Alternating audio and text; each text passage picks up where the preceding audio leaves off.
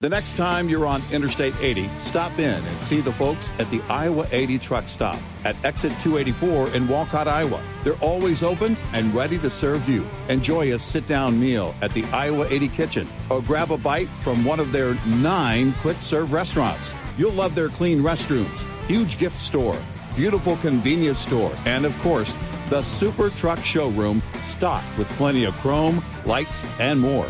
While you're there, don't forget to visit the Iowa 80 Trucking Museum next door. It's free. The entire team at the Iowa 80 is very excited to celebrate 60 years with you. They look forward to being your home away from home for another 60 years.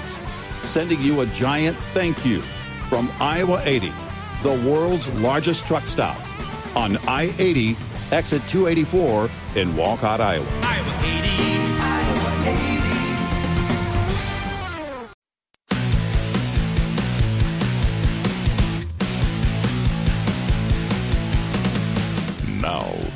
it's Red Eye Radio.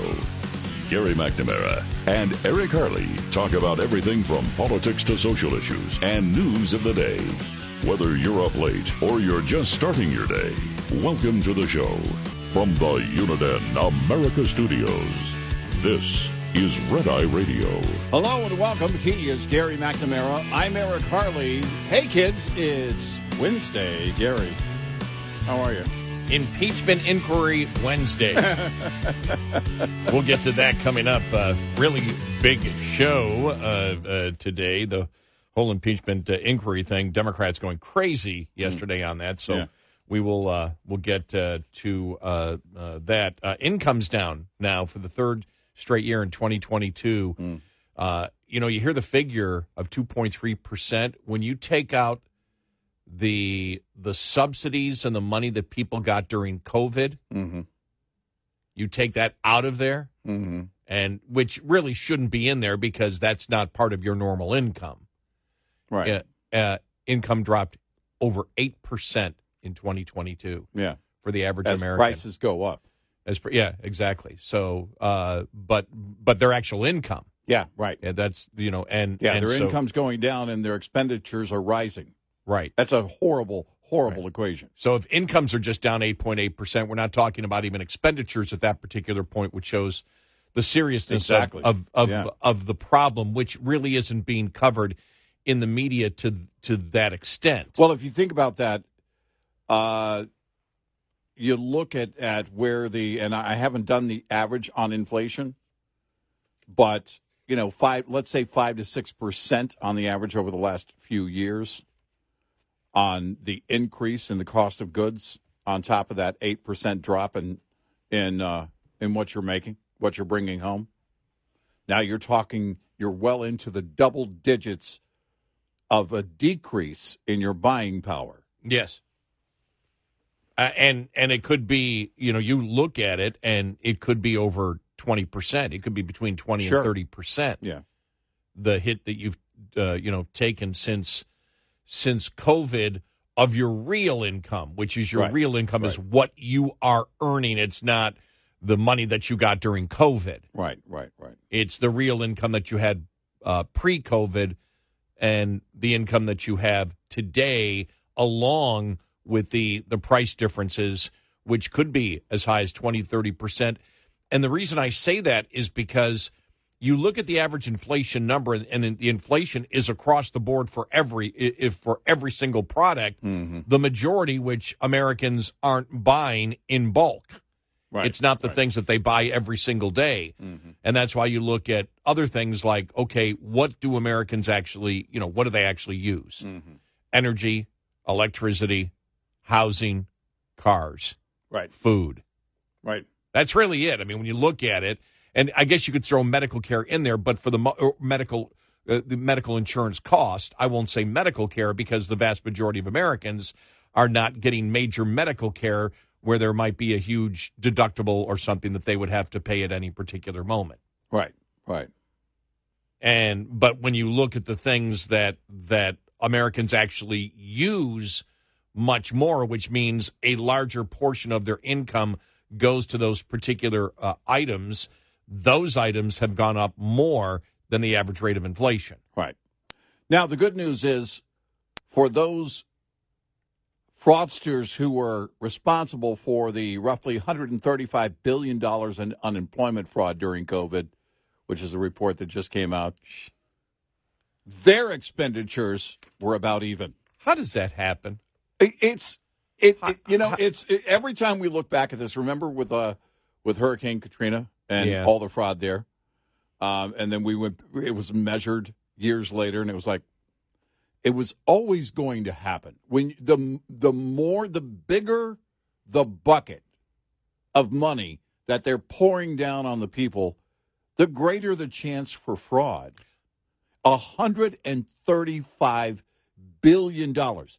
To put that in perspective, that would have built five walls during the Trump years, with ten billion still left over. Well, what I- would like to see it broken down to states because states are the ones that actually do unemployment. And if there is that much fraud, because, you know, the federal money may have gone into it, Yeah, but the states are the ones that actually give out unemployment. right. Does eh, I'd like to see it broken down to states because if that fraud is going on and went on during COVID, Yeah, does that mean that the systems, the security systems are not in place in some particular states where there is massive unemployment fraud on a consistent basis, day in and day out, not just Well- during COVID when the federal government gets involved and throws money into unemployment, but just in general?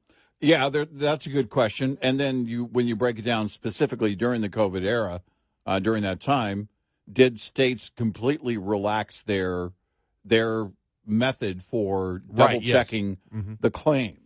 Because with everybody working from home, I have to believe some of those people that were in charge uh, administratively of unemployment on the state level were also working from home.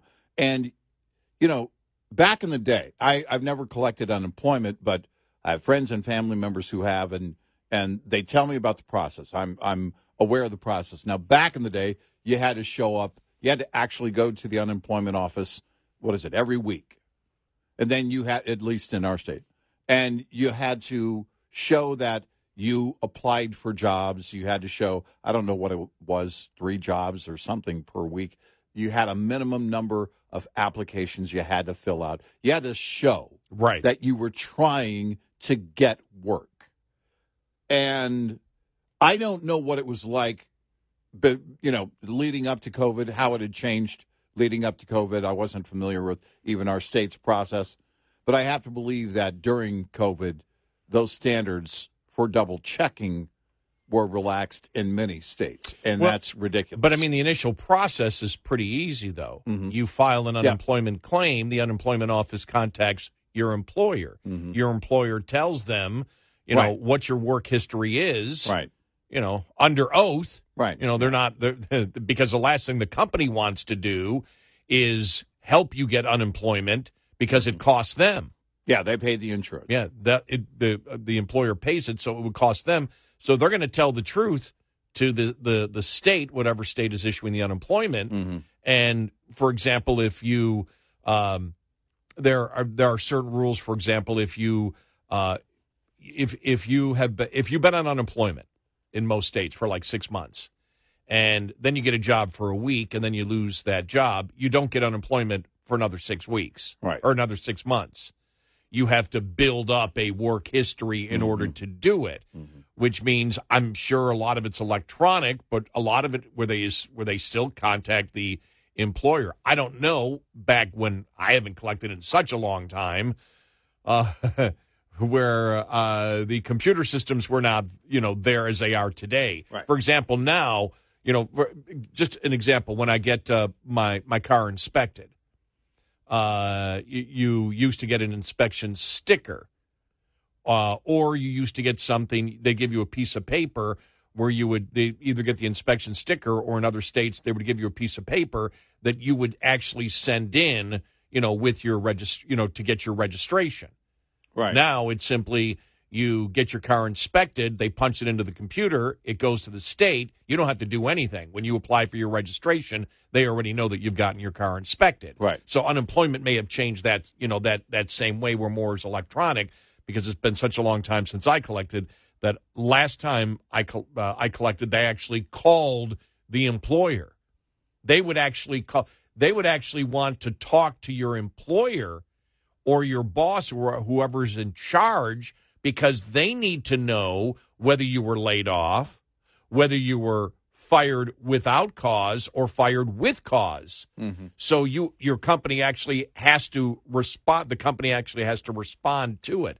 So to have that kind of, you know, fraud, you know, where was the fraud? Was the fraud, you know, on on that portion of it was the fraud what you said where you're really not looking for a job.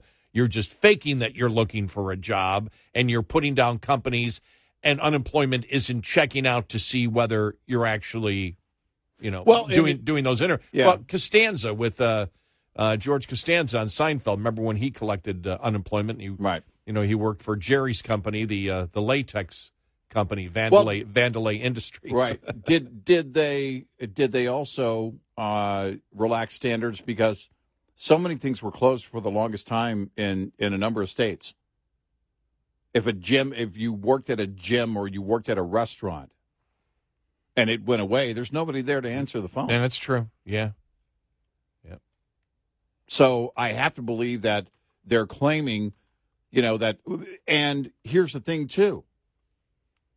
Uh, you claim you made, I don't know, for a server do on unemployment. You get to claim the total amount that you made in tips. Yeah. And how's that? How do you prove that? This is what I was making if you include the tips. I'm assuming you would include the tips in it because Yeah, I that's, would- that's I the income. I that- would think yeah, so because but there's but there's no level of proof. There's no way to prove you were making that much in tips. yeah, but that you wouldn't be able to prove that in COVID times or non-COVID times. Mhm. Right. So that that would be my that would be my question. Are, th- then that was my original question.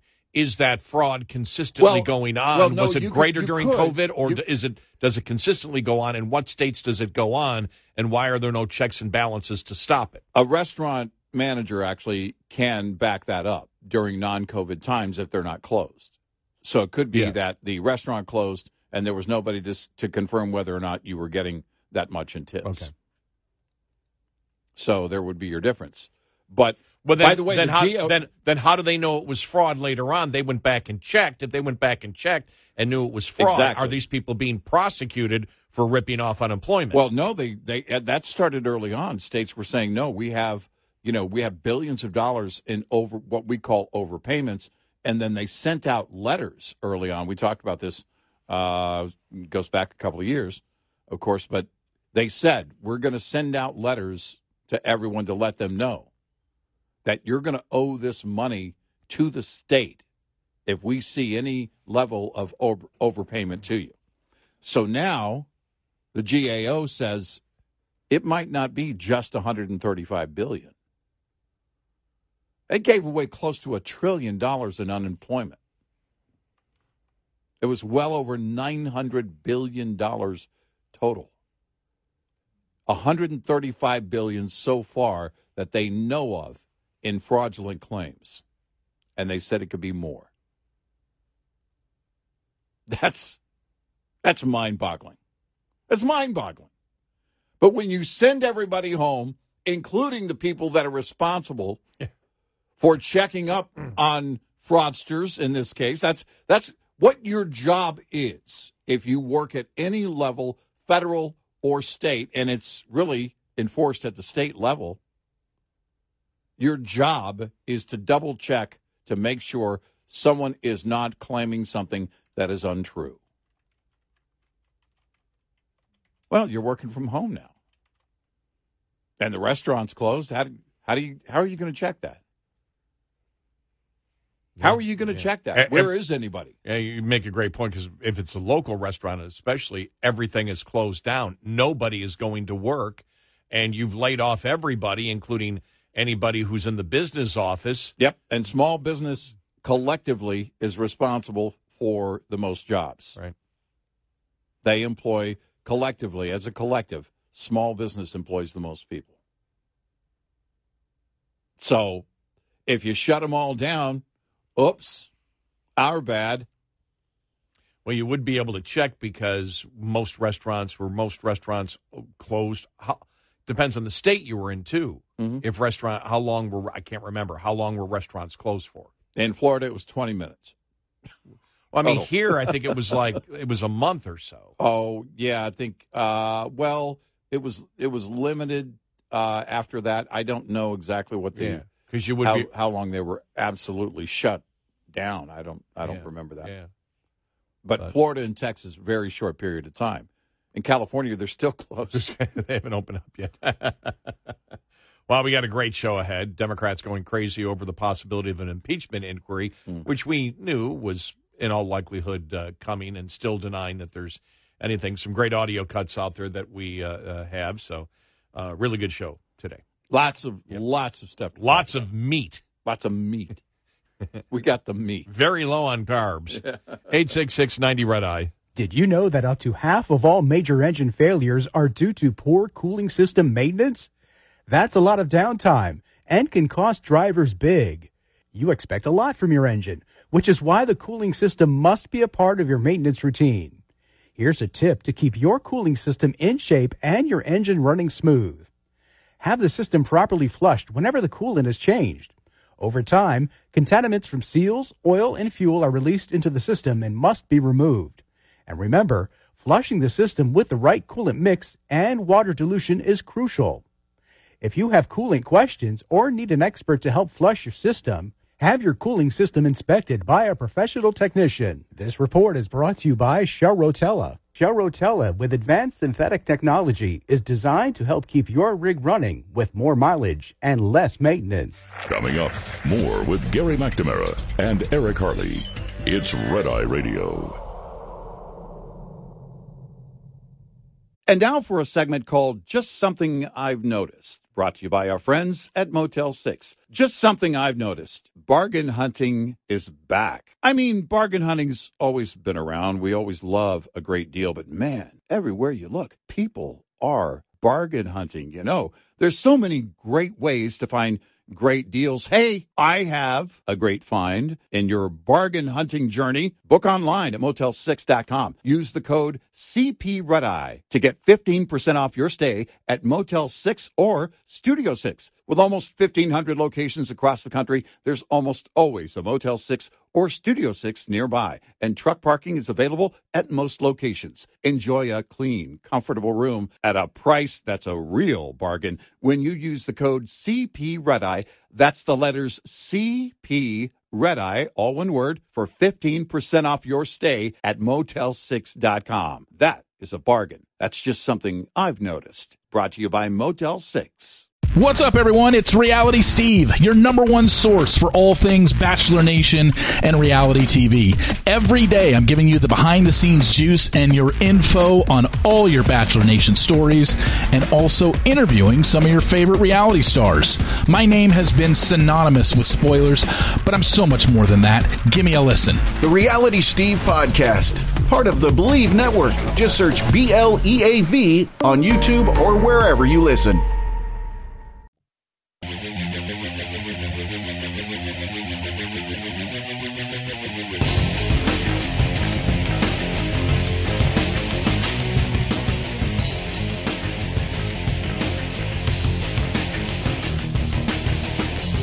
Eye Radio. He's Eric Harley, and I'm Gary McNamara. Before we get into everything, the impeachment inquiry that uh, uh, Kevin McCarthy, the uh, uh, speaker, has uh, green lighted it, uh, and what that actually means. Before we get to that, this is a story that we never got to yesterday, and and thanks to Newsbusters for uh, covering uh, this.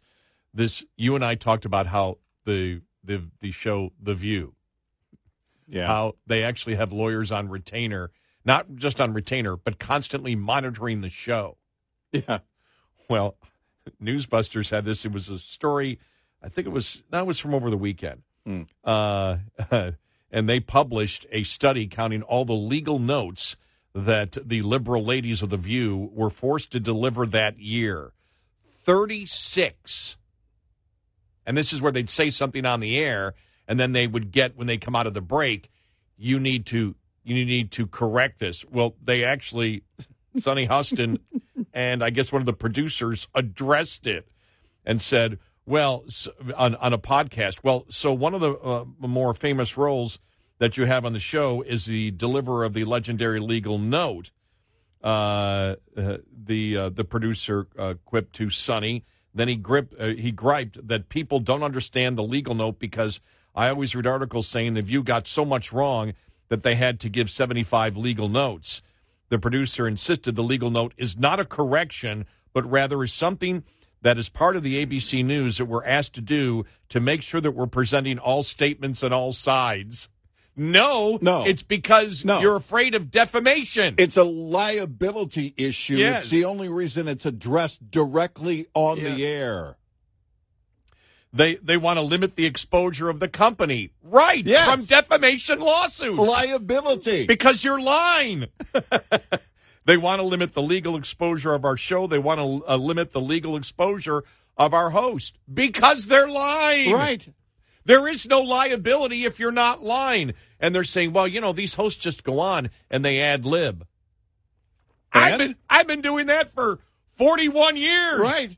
We're not scripted. There's, that we're not scripted. They the we're not scripted and all this, and it's like, and that's because you're clueless. You don't know the facts. You don't want to present the facts. You're lying, and that's why they have to have lawyers consistently monitoring your show.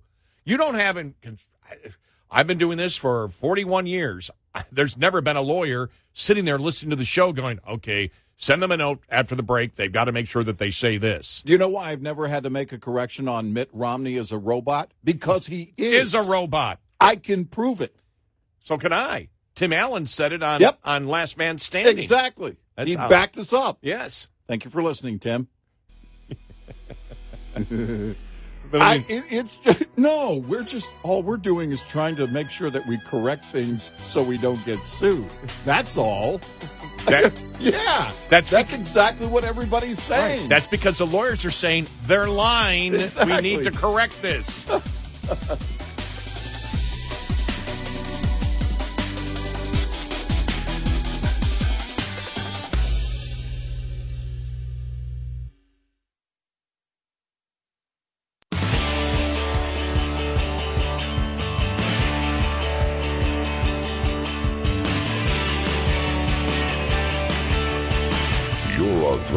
democracy if you don't download our app, Red Eye Radio.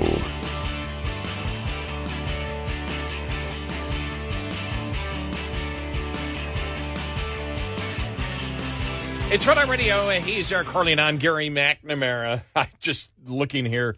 Wall Street Journal lead editorial: Impeachment is the new censure. Wow, oh, and that's wow, almost yeah. a quote of what we said a Yeah. couple of years ago. Right. uh, the the blame if if you're sitting there and you're a Democrat saying this is just ridiculous, blame the Democrats. Yeah. they're the ones that lowered the standard for impeachment. Right. No, I And- mean, look, there are a couple of things here um, at um, National Review. Uh, they write that uh, the editors at National Review, the impeachment risk. Uh, I think we've talked about that. It, it comes with, you know, great risk because, look, the liberal media is going to, you know, position it as, oh, this is just revenge, mm-hmm. and which already started. That started the moment anybody said impeachment. We'll have the audio coming up. Yeah, in just a moment. so, you know, that's going to, you know, that's going to play out naturally. But the what effectively should happen here, and really, it was it was kind of you know laid out a few weeks ago that it it's the only move that the House has left after the special prosecutor was assigned to Hunter Biden. Now you can go in. That clears the way to go in and do the impeachment inquiry on Joe, but you're you're not going to get the cooperation otherwise. If you don't do an in- impeachment inquiry, you're not going to get the evidence that you need. And whether it leads to removal, I mean, there's already reluctance in the Senate. It's probably where it stands right now, not going to. But you know what could change that? is a huge pile of evidence where even members of his own party look at it and say, "Yeah, we can't deny this evidence." Well, and and that's that's why you're you're doing it now. By the way, I do believe there should be, even though the Democrats lowered the standard. I don't believe that this impeachment inquiry, which is just asking questions but putting it under the umbrella of an impeachment inquiry, uh, you know, we need which which takes it traditionally to the criminal level Yeah. because when the uh, the the Democrats did it, impe- we'll use impeachment number one as an example. There was no criminal act, Right. And and so at that particular point, because there was no criminal act, that was the lowering of it.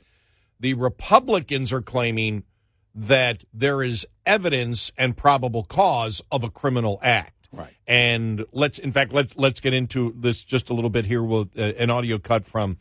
Uh, you had uh, this is the House Freedom Caucus and Scott Perry, Representative Scott Perry, going after a reporter, and and this was one of the highlights of the day yesterday. This audio cut. evidence do you have as opposed to allegations to show to the American public that would merit an actual impeachment inquiry of Joe Biden and prove that today isn't just about some of you Oh, I don't know. successfully bullied Speaker McCarthy for the sake of enacting political revenge. uh, this isn't about political Trump. revenge. We have the bank accounts. We can see, ma'am, you can see that the homes that the Bidens own can't be afforded on a, on a congressional or Senate salary. You also understand that it's not normal for family members to receive millions of dollars from overseas interests. Those things aren't normal. That's not normal to have 20 shell, shell country, companies. These things are not normal, and it alludes to not only just widespread corruption, but money laundering, if not influence peddling itself. And we also have the president, on, the vice president at the time, on record saying that the prosecutor was fired. Well, son of a bitch, the prosecutor was fired, right? Because the prosecutor was going after the, the company that his son was working on. That's what we have. If you can't see that, if you are, if you are that blunt, look, I'll turn it Well, over the, to your the attorney. American people can't see that. They think it's political It's because you don't report on it. No, no, no, you're not, We're I don't think, reporting on it today. With I'm not sure how you know what the American people think, but here's what they might wonder. By the way, I just just one thing. We've covered all the polls, and the majority of the polls have not been conservative polls on Joe Biden. The American public, the majority, do believe he's corrupt and do believe that he has illegally covered up what is going on. So just that report. And, you know, I, before we get back to the audio, I started thinking this. Do you think that the reporters are so blind that when all this evidence comes out, they just don't pay attention? And so that's why this reporter is saying, well, this is just political re- uh, re- revenge. There's nothing here. The American public, uh, they don't believe it. Well, it shows you haven't been paying attention. Right. He just threw, you know, and, and as we've talked about it, you know, before, everything that has gone on, the line of the president uh, on this, but just the fact of the evidence that exists today of the money flow. And as we all know now, the media has shifted, and we'll have an audio cut from Jonathan Turley coming up. The media has shifted to say that this is influence peddling was going on by Hunter Biden. Right. That he was doing. That's now the new narrative that Hunter Biden was attempting to uh, to sell influence peddling, but Hunter Biden was so incredibly smart as a crack addict, he was fooling all these people. They actually none of them were getting anything whatsoever. Right. is what the media is saying. And as Turley said, well, how do you know that? How do you know that? You're saying that. How do you know? The president has lied all along. Hunter Biden has lied all along. This is an impeachment inquiry getting to the point because you're admitting now, the Democrats admit influence peddling was going on from Hunter Biden. He was attempting to use his father to get favors. And now the new narrative is yeah, but he actually didn't do it. He fooled all these people, got tens of millions of dollars that then went to the entire family through fake corporations and bank accounts, which means they were all in it. So the entire family, in order what what the Democrats are now admitting, they haven't said it, but by stating that what Hunter Biden was doing, they are now stating that the entire family was using the president. Yeah. Right. And the Democrats' new narrative is, well, they didn't get anything from it, but the entire family was using him. Right. because the entire family got enriched off of Joe Biden. Well, that was their fault. You know, we said from from from the get go. Well, if you're carving Hunter out of this, you have to carve the family out with him Yeah. because there's no way to separate the two. That the entire Nobody, right. you can't claim they weren't getting money. They got money too, so they're all a part of it. His entire family. That's how you define, remember, love. Love is love. That's love. That's right. Love is love because that's the new thing for the Biden. It is. It, love is love. Yes. The, ju- the, the justification for gay marriage and influence peddling. That's right. That's right. I'm sorry. I snorted there. I'm sorry. I get the biggest kick out of it. But look, we need something that it worked for gay marriage. Love is love. Love is All love. right. He just loves his family. They just love. They they all love each other, and so they use each other. I've heard Biden tell the story. He was the first one to ever love anyone. the first. It's the very first one. It was many years ago. He he and then he taught the world how to love. I'm waiting for that one. Did he come up with that Coke commercial? I like. Okay, that's going way way back, isn't The it? That's, hippies. go- that- that's going back. That's going back 50 years ago. isn't it? Yeah. I don't know that he liked hippies back then. I need I need to be more time relevant. I think it was um, Janet Yellen who did that commercial. she came up with that commercial. Are you saying Biden at a restaurant? Are you saying Biden invented love? yeah, You're a lying dog face pony Dog- soldier. Dog, Po- po- is it pony, pony dog, pony dog soldier soldier pony. whatever. Dog, All right, let, let's con- let's Okay. continue more of this uh, the press conference. Another rep- another representative c- comes in here. I don't know who the, he is, uh, but uh, to answer questions to that reporter. Yeah, Actually, if you're a federal prosecutor, you would be asking yourself, how can there not have been an indictment for a FARA violation against Hunter Biden? How can there possibly, I- my understanding and con, uh, discussions with staff have confirmed my impulse that this would be very much the, the basis of a foreign of a, um, a, a, Foreign Corrupt Practices Act investigation, uh, given the circumstances that we know. The question is, you know, it's funny. After we come out of the events of, for the, the John Durham, for example, testified to to our committees about how investigations proceeded through our investigative agencies without proper predication. It's not that you have to prove the case. It's not that you understand to this point. There's not been a single subpoena to a Hunter Biden bank account, or a Joe Biden bank account, or any other Biden family member's bank account. But is that Because until an because the evidence impeachment isn't until an impeachment inquiry commences, that's not a jurisdictional possibility. Well, it would be stretching jurisdiction to do that. But there's ample predication at this point in time based on that very unusual set of circumstances, which is for no apparent payment for expertise or services rendered. Biden family members writ large received over $20 million. That we Now- know of. That we know of. It is very simple for someone just to insist there's an absence of evidence. But you, if you can look in the face of that and contend that, that's, you know, anyone has a right to their opinion. What they can't do is change the facts. There yeah, right there you have it.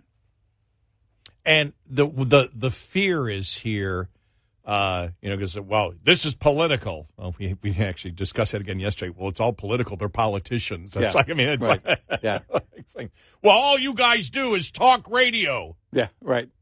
Well, yeah, you got you got to me on Yeah. on. on All you on do on your one. talk show is talk. We You know- actually did have someone one time.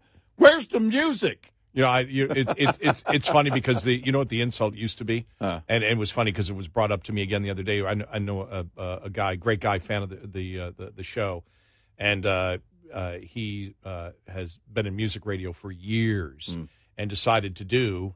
And he said we inspired him. He decided to be a, uh, you know, he decided to put together a you know conservative podcast. Oh, yeah. He's really good. I mean, Yeah. he's really really good. Right. And um, and so someone the other day, you know, accused him of wanting to be Rush. Oh yeah. and I wrote to him and I yeah. said, well, no, you said we inspired you, so you want to be Gary McNamara, and he got the biggest kick out of it, Yeah. which is stupid. And it, Yeah. it's uh, you know that, but I always loved that insult. It was like, remember, it used to be, "You're just a Rush wannabe." Yeah, right. Well, actually, uh, no, I don't want to be like anybody. That's I- for people who can't debate. Yeah, exactly. I mean, it's uh, that's uh, Yeah. I just, but I've always, I always love that one in radio. You're just a um uh a Mark Levin wannabe. Uh-huh. You know, I, I was a I throw wouldn't our, our mind great being a friend Mark Levin. I'd like his, well, his paycheck. I'd like to be his paycheck, I, without question. Yeah. But I mean, I mean, no, you're you're in it because you're in it because no, most people are in it. We're in it because we've always been radio people Yeah. And we got the opportunity to uh, to do this. Some did it willingly, like you. Some had to be dragged into it. but actually, I, I wasn't anything wannabe. I was a paycheck wannabe. I Yeah. wanted to. I was a job wannabe. I, want, I was a job An wannabe. employed wannabe. where it, where it came from, but um, you know, uh, this uh, the you know, and and so yeah, we're getting the whole political thing. They want the impeachment inquiry right now. Here, the Republicans know. Well, hang on, we'll get to more of this coming up here. All right. So much to talk about on Yeah, this. there is. Eight six six ninety red eye. Lines open for your calls. 866 90 Red Eye on Red Eye Radio.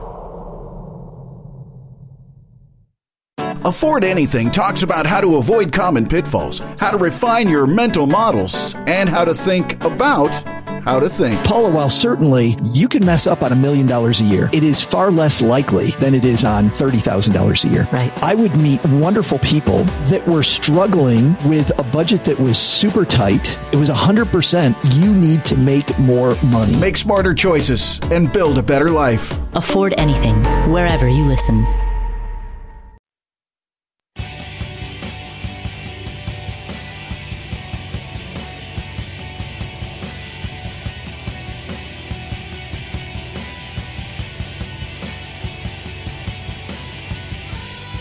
It's Red Eye Radio. He is Eric Harley, and uh, I'm Gary McNamara.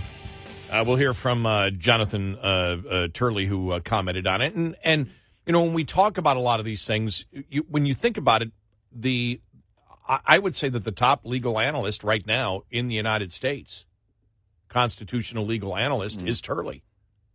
Uh, I would say you're right. Yeah. Even Yeah. even even over Dershowitz. Yeah. I would Uh, say. uh, Turley explains things in very simple ways. He's a Democrat too. Mm-hmm. Mm-hmm. He's not a Republican. He's not a conservative, but he is somebody who is an old school liberal who Right. believes in the Constitution. And Right. he, he was asked if this is a surprise. He goes, no, because he was talking about they had to go there. We said they had to go to an impeachment inquiry. Not that you can't, you know, put out subpoenas, but it when you get to an impeachment inquiry, you are then part of the Constitution. Yeah. The impeachment Yeah. inquiry is a part of the Constitution. Right, yeah. Courts generally tend to take it more seriously if you put out a subpoena and the administration won't respond to it. Right. And so that's what they're trying to do, and they're trying to get the subpoena for all the bank records. That's what they want. The LLCs, they want to find out all that stuff because that's where it is. And the other thing is, because everything is political, they already know that the American public and the majority of the American public believe the president is corrupt. The polls show it. It's not me saying it. Right. The polls show it. Uh, raising it to the level of impeachment inquiry, now the media has to pay attention to it. Top of the hour news is brought to you by House Products. Visit houseproducts.com. This is Red Eye Radio on Westwood One.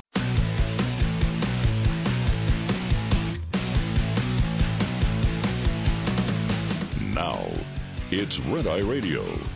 Gary McNamara and Eric Harley talk about everything from politics to social issues and news of the day. Whether you're up late or you're just starting your day, welcome to the show. From the Uniden America Studios, this is Red Eye Radio. all across America and around the planet. We are Red Eye Radio. He's Eric. Mr. Harley over there. Hi. Gary, Mr. McNamara over here. uh, you know, before we get back uh, to the whole thing of the impeachment inquiry, which was the story of the day yesterday, Yeah. That the left was going crazy about, but but Trump, but Trump, uh, or not Schumer, uh, Durbin, uh, Dick Durbin brought up, uh, well, uh, Jared Kushner. Yeah, but we all know what business they're in. You you know, by doing that, you're actually making the point stronger for Republicans. Yeah. Right. All right, well, then what's the difference? You're saying that Jared Kushner did a deal with the Saudis and it's the same. Okay. Um, what was the Biden, what was Hunter Biden selling as, or, uh, you know, uh, selling? And what was Jared Kushner selling? Also, Jared Kushner was uh, it- this was after he was out of the White House Yeah. and he did the deal with the Saudis. Exactly. The timing is, is key. And Right. How did you learn about each one? Well, we essentially had to learn about the nature of the deals from the on the Biden family from a laptop that was left in New York City somewhere in a shop. On the Jared Kushner thing, there was really no way you weren't going to find out about that. You may not know the deals of the contract. You may not know the specifics of the contract. But it was a news story. It was a news story Right. that was reported on widely because he's in a legitimate business. Right. You may not like that. You may say, well, that crosses a line. Okay, you're welcome to your opinion. The question is, does Hunters cross a line? And it's clear that it does. And just we, uh, we need to mention this because every time uh, for the last 15 years that I've mentioned Dick Durbin, I always mention this. Remember, Dick Durbin is the same U.S. senator that compared U.S. troops to the mass genocidal murderer Pol Pot. Right. Just always important Yep. to recognize Right. and not forget. When referring to Gitmo, he Yes. did that. Yeah. Yes. Uh, Let's let's not forget when uh, Democratic senators or any senator will tell lies about U.S. troops for what they believe would be a political advantage. Lies of comparing them to a mass genocidal murderer. Right. Um, oh, you, you know, you mentioned the laptop. You and I talked about this off the air. Oh, where did I see it? It was just so funny. So I read an article yesterday about the, and, and you and I talked about it, but just reading it again is so hilarious about the the Hunter Biden is suing, uh, what's his name, Isaac, the uh, the computer shop owner. Mm-hmm. He's there's there's a lawsuit and suing him for invading his privacy Yeah. by going into the laptop. But the interesting thing is, in the lawsuit itself, Hunter Biden won't admit that the laptop is his. Right. So he's trying to say that Isaac has invaded his privacy by going into a laptop That may or may not be his. that may or may not be his. And the only way to the only way to start that lawsuit, the beginning would be to establish whether or not it belongs to Hunter Biden. Right. And he won't even say that it belongs to him, but he's a, and that's why Isaac's lawyers are saying you need to dismiss this because is uh, our, our Until he claims it. right uh, is he is he claiming that it's his laptop? Right. Then you may want to proceed and, and see if there's an invasion of privacy, even though he signed his signatures there where he signed it. Was it was it him? Right. Did he bring it in? Is it his laptop? He won't admit that it's his laptop. Right. That's just the bizarre. And they're like, this is just a stall by the lawyers because of they have nothing there. Right. Uh, but I, one thing I do want to uh, correct because I said taking it to the level of impeachment inquiry means that the mainstream media is forced to cover it. Well, not necessarily. They've ignored stuff all the time Yeah. that they have never ignored, that they have, would have never ignored with any other president. Uh, uh, you know, in history, even if it was a Democratic president, they would have been covered uh, uh, more than they have been. You know, than than the uh, than Joe Biden has been covered by the mainstream media uh, with uh, all of this. But most likely, it would increase the odds that they could not ignore it anymore. They would have to address whether those things are true or not. Right. An impeachment inquiry raises that level where they're forced to cover it. I don't think the media wants to cover it, but I, I'll ask the question again because the reporter that was asking, and she sounded British or Australian. I don't, I hmm. couldn't figure out the accent, but hmm. When she said there's, you know, there's no evidence, well, sure, there's probable cause evidence. Here's what it is. All of these particular things. And then she said, well, the American people uh, believe it's just, this would just be political, you know, retribution, revenge, or whatever you want to call it. He goes, well, no, it's not because of this, this, and this.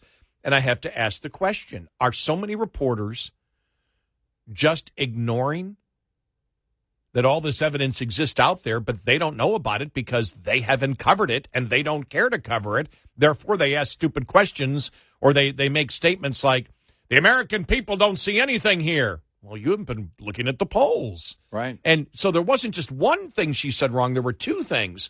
Well, there's nothing there. This is obviously just, well, there's things there. There's this, this, this, this, this, this, and this. And, and, you know, any federal prosecutor would look at this and say, well, what the hell's going on? Why do you have these 20 LLCs? Right. You know, you have the Biden family itself and you in the media that has moved the goalpost. Right. First, it was you agreed with Joe Biden. He knew nothing. Now you're saying there was an influence peddling scheme going on, and everybody in the Biden family knew about it except Joe. Right. So everybody in the Biden family is using Joe. Why aren't Democrats upset at the whole Biden family using Joe and attempting to destroy his presidency now based on what they have done in the past? Right. I mean, it's just you can't you can't win this. That's that's well, that, that's what it comes down to is is you can't. The facts there are too mm. many facts on the table already. Mm. And so this is happening because Republicans want, they already know that there's great suspicions from the public that Biden is corrupt. Right. And now they want to put it on more of an official stage. I'm a, bring witnesses in. Doesn't mean they have to impeach. And they need to bring this up and say, this doesn't mean we're going to impeach. This is to bring the evidence. And I think there probably is a hope that because they can subpoena and get the bank records and everything else, that it will be so damaging that that before you ever even got to an impeachment vote in the Senate, and even if you didn't get to an impe- even if you got to the impeachment vote and or in the House and it didn't pass, you could use that in the next election.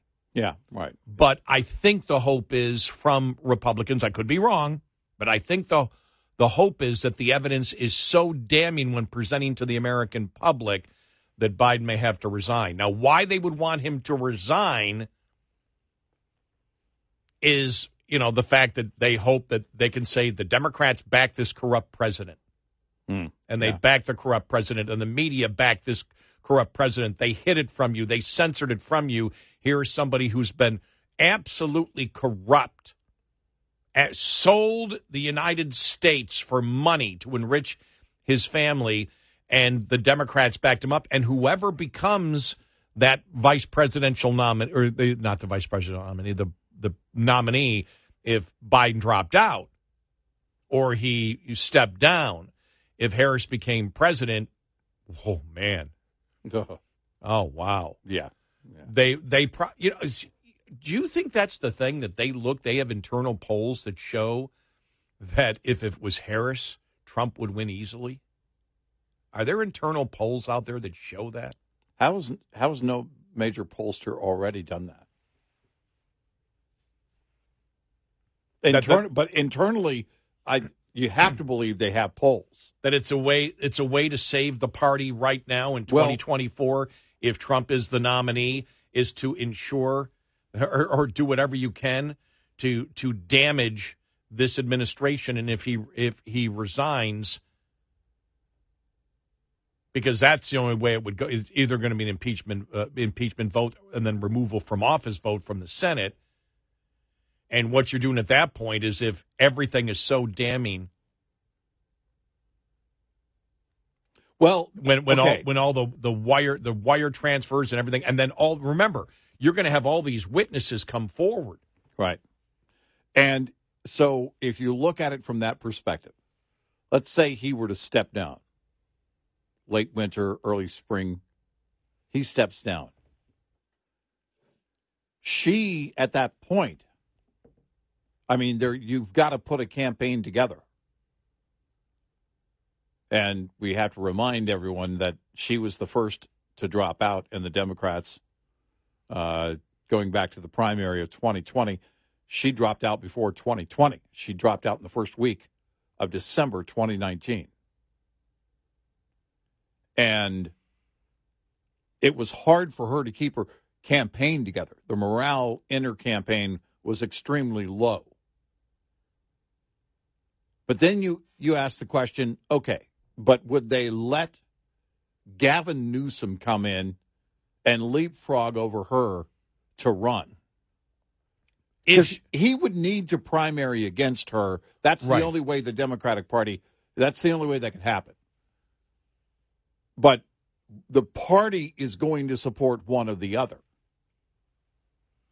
the the the problem is, and and this is why the impeachment inquiry is going on. It's going on because they want to really highlight and have it more in, and the impeachment inquiry would do it because it would be you would choreograph it, choreograph, sure, choreograph it. Right. Did Yes. I say that right? Yep. Okay.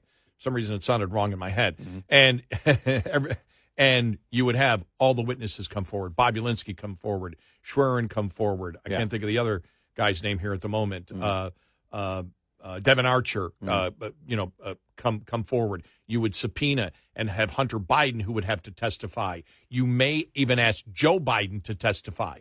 I, I believe you would because the impeachment inquiry is about him. Right. Yeah. And so you say, we want you to testify. And of course, he would refuse at that particular point. And the whole the whole thing at that, you would have all this evidence. You have the subpoenas. You would know, you know, how much money went where. You would know who opened the LLCs. You would know, and if yeah, and did Hunter do all of this himself? Who did it? Who? Oh, you and you and I ask these questions. Mm-hmm. Who opened these corporations? Right. These LLCs. Right. Who opened the bank accounts? Who did all of this? Right. Well, you subpoena all these records, you get all that information. Yep. And you find exactly how much money has gone through. America already believes, a poll show it 60% believe that, and that this is from two months ago, hmm. believe the president is corrupt. Right. And that's a number of polls out Right. there. And the Right. majority of them are not conservative polls Right. or Republican pollsters. Right.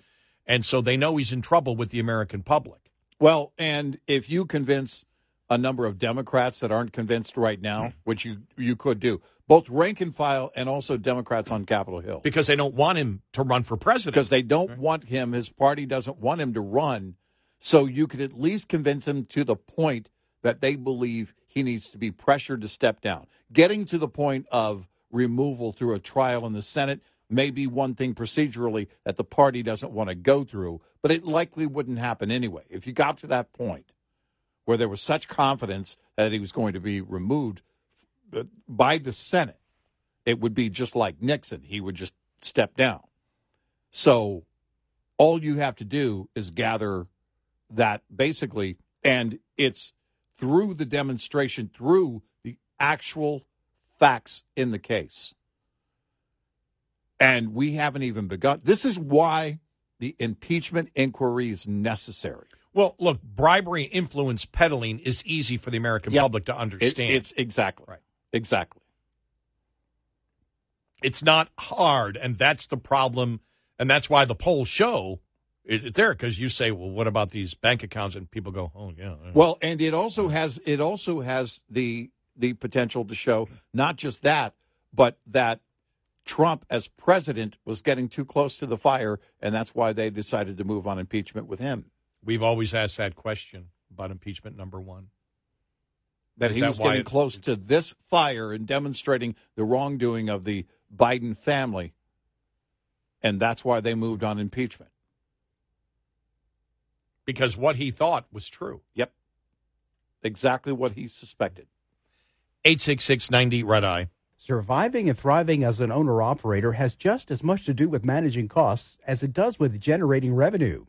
Like the chief financial officer of any company, you have to be concerned about rising costs, especially without increases in revenue.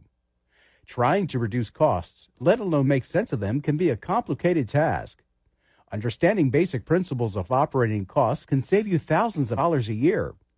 A penny saved could be $1,000 earned. Saving just one penny per mile over 100,000 miles driven annually will deliver $1,000 to the bottom line at the end of the year.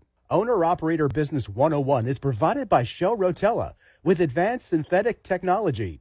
For more information, go to overdriveonline.com to the Overdrive's Partners in Business section of the website for more detail on Business 101 and many other topics. Get in touch with Red Eye Radio toll free at 866 90 Red Eye.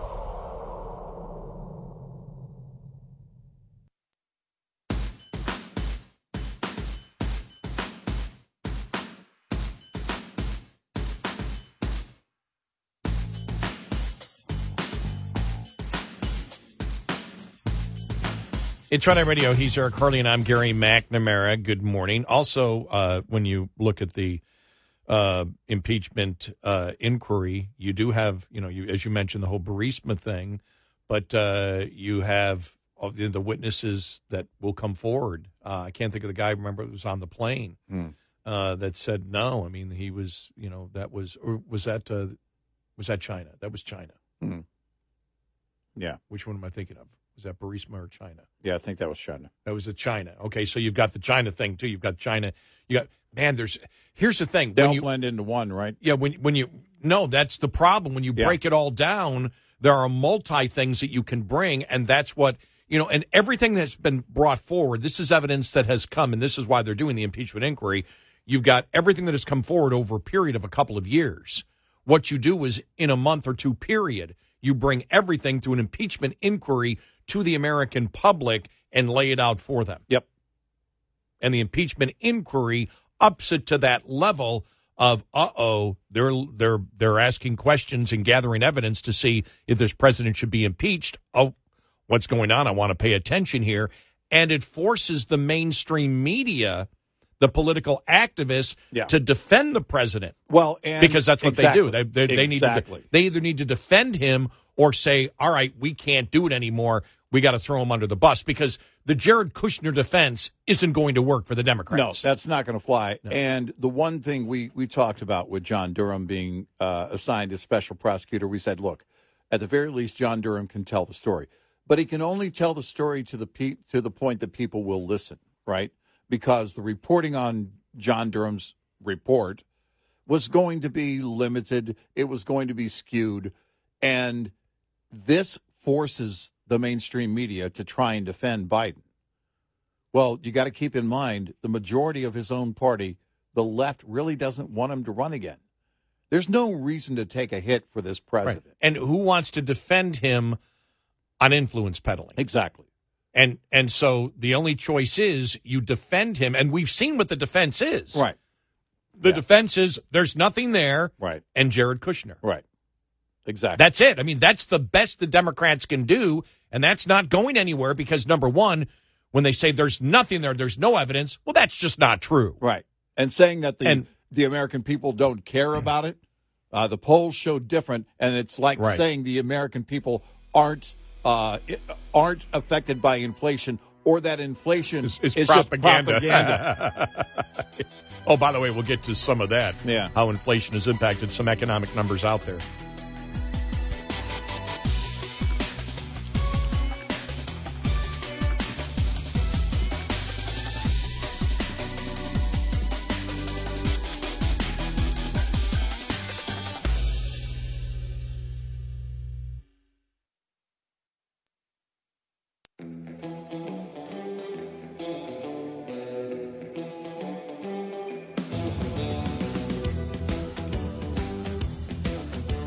Listening to Red Eye Radio from the Uniden America Studios.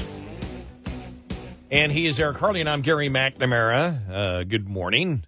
Thank you for being here. All right, let's hear from Jonathan Turley. All right. Uh, now, uh, he was asked the question, and we already knew the answer to this question.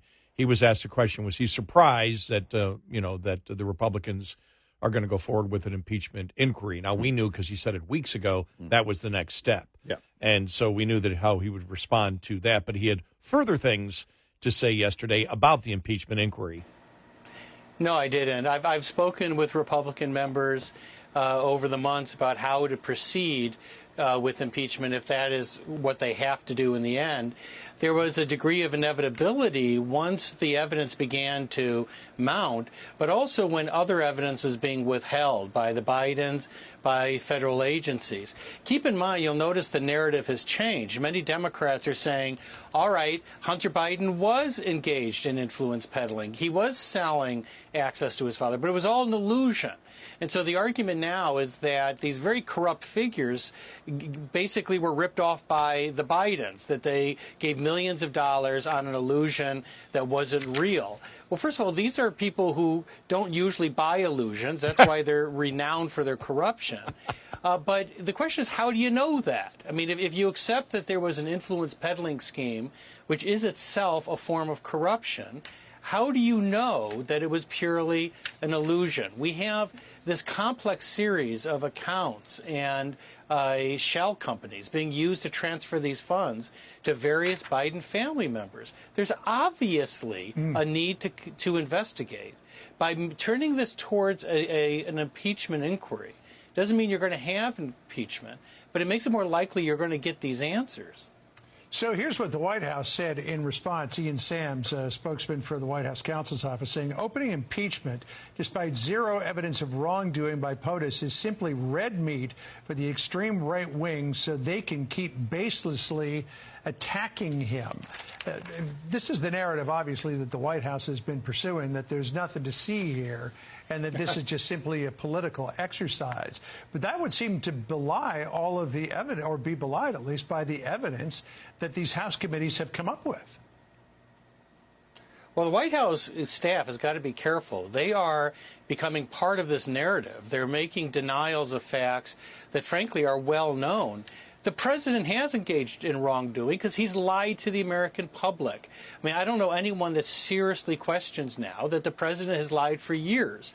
You know, we have witnesses like Tony Bobulinski saying that not only did the president discuss business dealings, he sat down with the president to brief him on uh, these dealings. You have Devon Archer who said outright that the president's denials were mm. patently false. That's evidence. Those are witnesses who had direct contact uh, with the president. And so denying the reality is not going to help. And polls indicate that the public isn't buying it. The vast majority of the public believes that the president was involved in these dealings. And so we've got to really put an end to this nonsense because it treats the American people like morons. I mean, they want to see answers as to how far this corruption went. That's not asking much. And impeach the impeachment inquiry will get those answers, I think, in, in, in quick order. And, and I think that the, the White House knows that. Exactly what we said. And that's why when we had played Scott Perry before and the reporter saying that the American public doesn't, uh, you know, they don't they don't see any type of corruption. And we said, well, you're wrong on.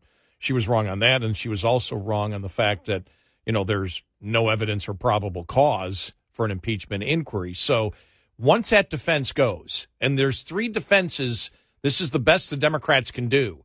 And if this is the best they can do when you haven't even you have, haven't gone through the impeachment inquiry and looked at the actual evidence that exists, uh, then they're in trouble. And they know they're in trouble because the only response from Democrats, the only defense of the president is we know the one, the the the one, and this is where they've moved the goalpost, which is of course there was influence peddling going on, but it was an illusion that Hunter Biden was selling an illusion. He was selling corrupt people around the world the illusion, and they were paying him tens of millions of dollars and they were only get the they were getting the illusion that Joe Biden was doing something for them and then Hunter Biden was taking that money and it was being distributed to all members of the family who were involved in the corruption.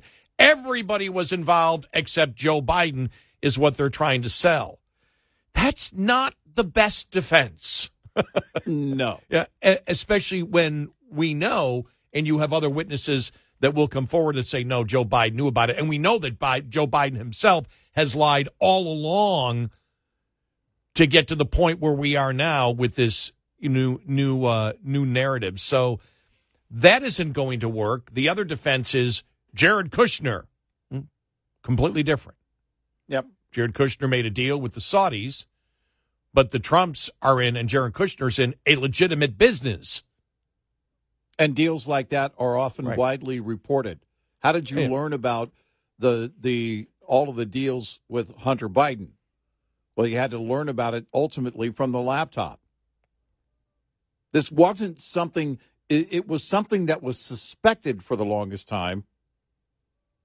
But in terms of the level of deals that were being made with Hunter Biden, look at the difference. Has has Trump ever said, I don't know anything about Jared Kushner? I don't know anything about his business. I don't know anything about eh, my sons or their business or it's quite the opposite. They put their name on the side of their products, including buildings and jets and Golf courses. helicopters and golf courses. And I'm guessing golf balls on the golf courses and everything else. It's out in the open. But with Hunter, you have to dig. Why? Tell me what business he's in. Tell me what business the other family members are in. Oh my gosh. It actually exists. The golf ball? Set of Trump golf balls. Yeah.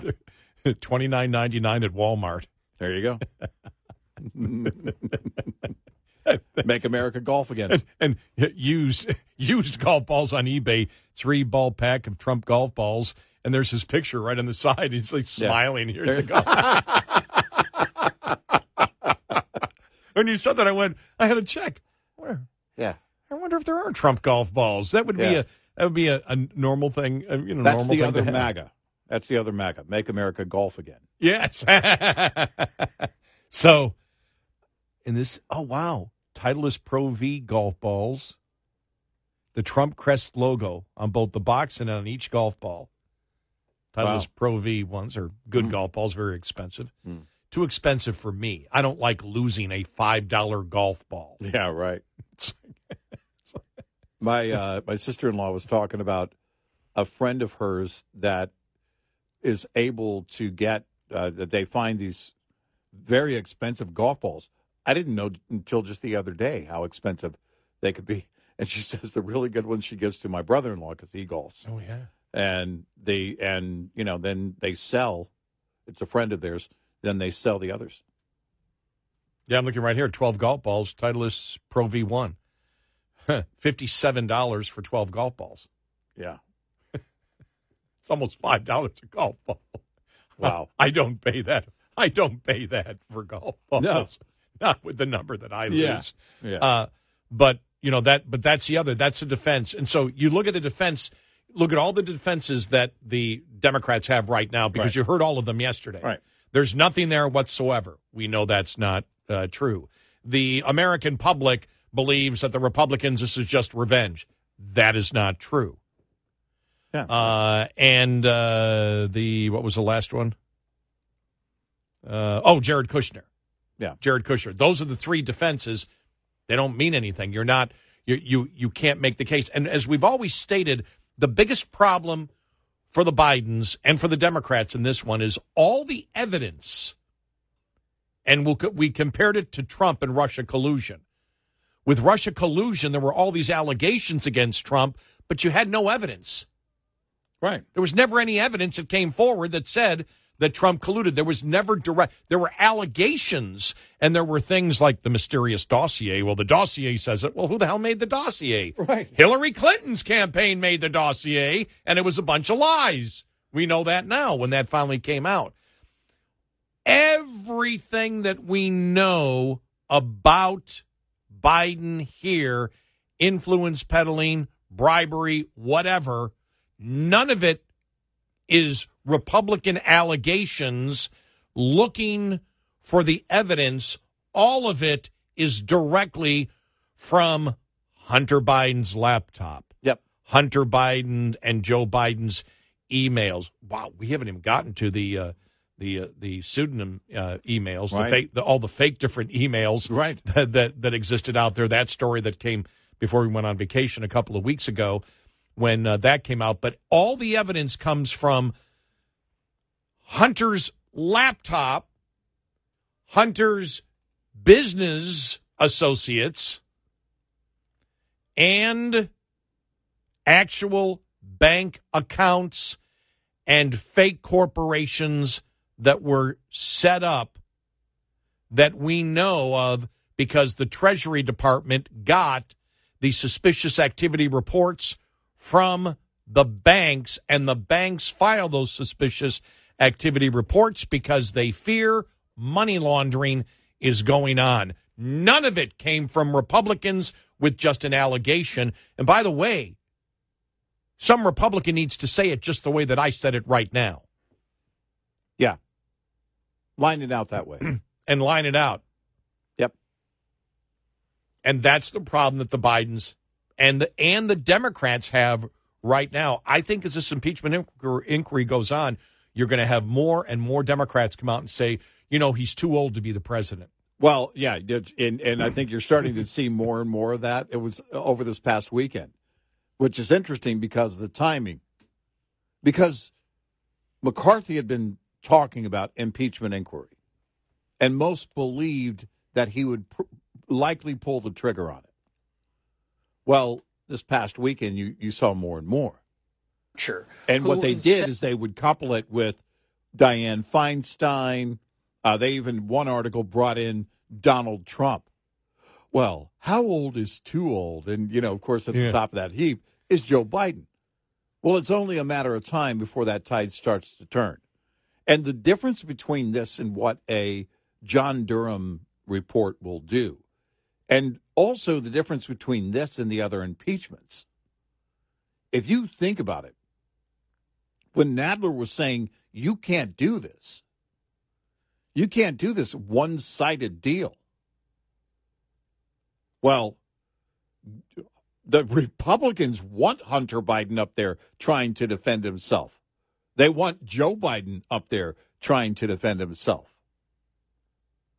They want witnesses, unlike the Democrats. They wanted to control who could be a witness.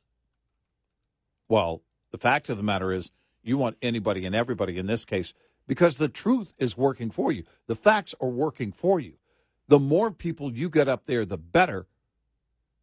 And the more you can demonstrate what has happened. This is going to be very different than the Trump impeachments, very different than the Durham report. Very different from the January 6th committee. Oh, vastly because, different from because January I, 6th. I, uh, Republicans, I believe, will say Democrats, bring your best forward. Yep.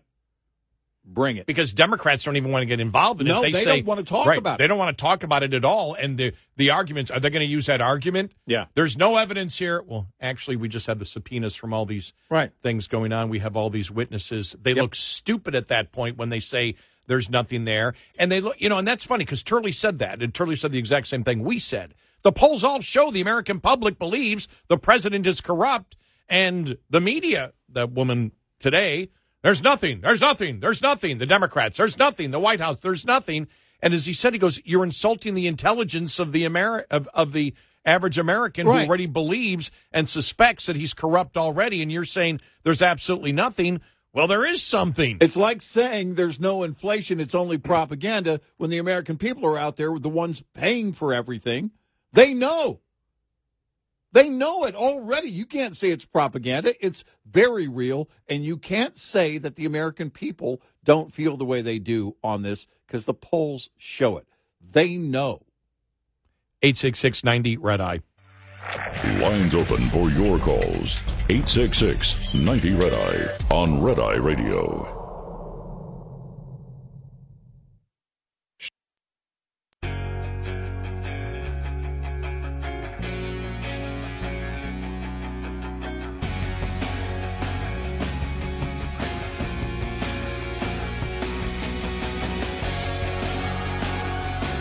It's Red Eye Radio. He is Eric Harley, and I'm Gary McNamara. Whoa, coming up on the top of the hour, that story that the CIA tried to pay off CIA analysts, employees, Right.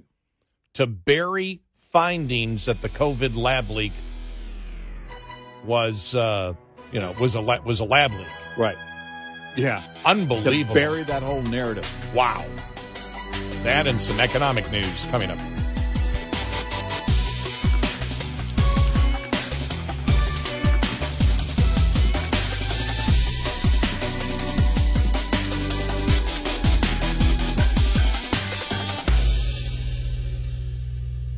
This is Red Eye Radio.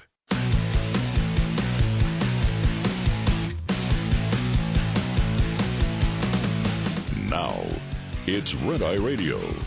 Gary McNamara and Eric Harley talk about everything from politics to social issues and news of the day. Whether you're up late or you're just starting your day, welcome to the show.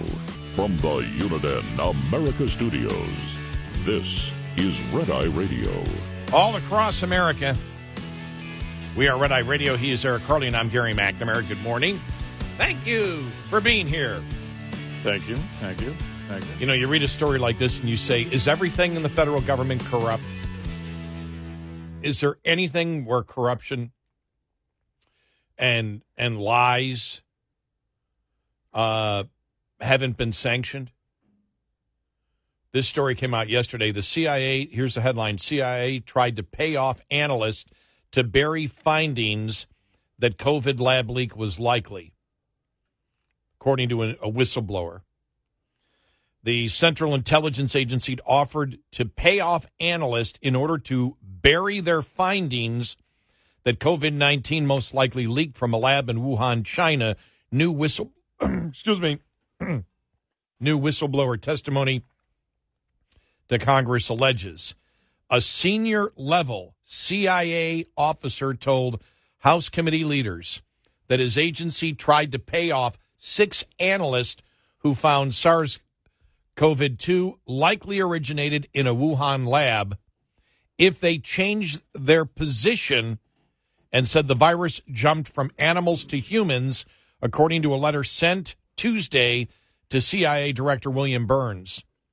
Select Subcommittee on the Coronavirus Pandemic Chairman Brad Wenstrup and Permanent Select Committee on Intelligence Chairman Mike Turner requested all documents, communications, and pay information from the CIA's COVID discovery team by September 26.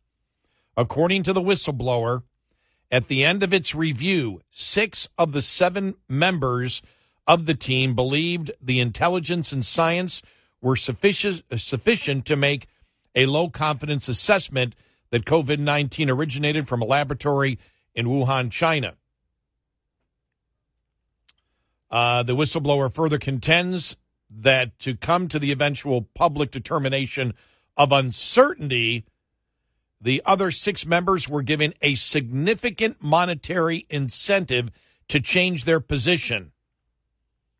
They said, noting that the analysts were experienced officers with significant scientific expertise. Um, Wenstrup and Turner asked for documents and communications between the CIA and other federal agencies, including the State Department, the FBI, the Department of Health and Human Services, and the Energy Department.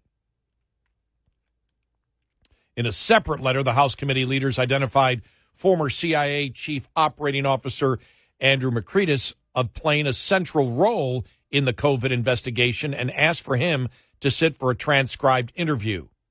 The CIA responded yesterday at the CIA, we are committed to the highest standards of analytic rigor, integrity, and objectivity. We do not pay analysts to seek reach uh, specific conclusions.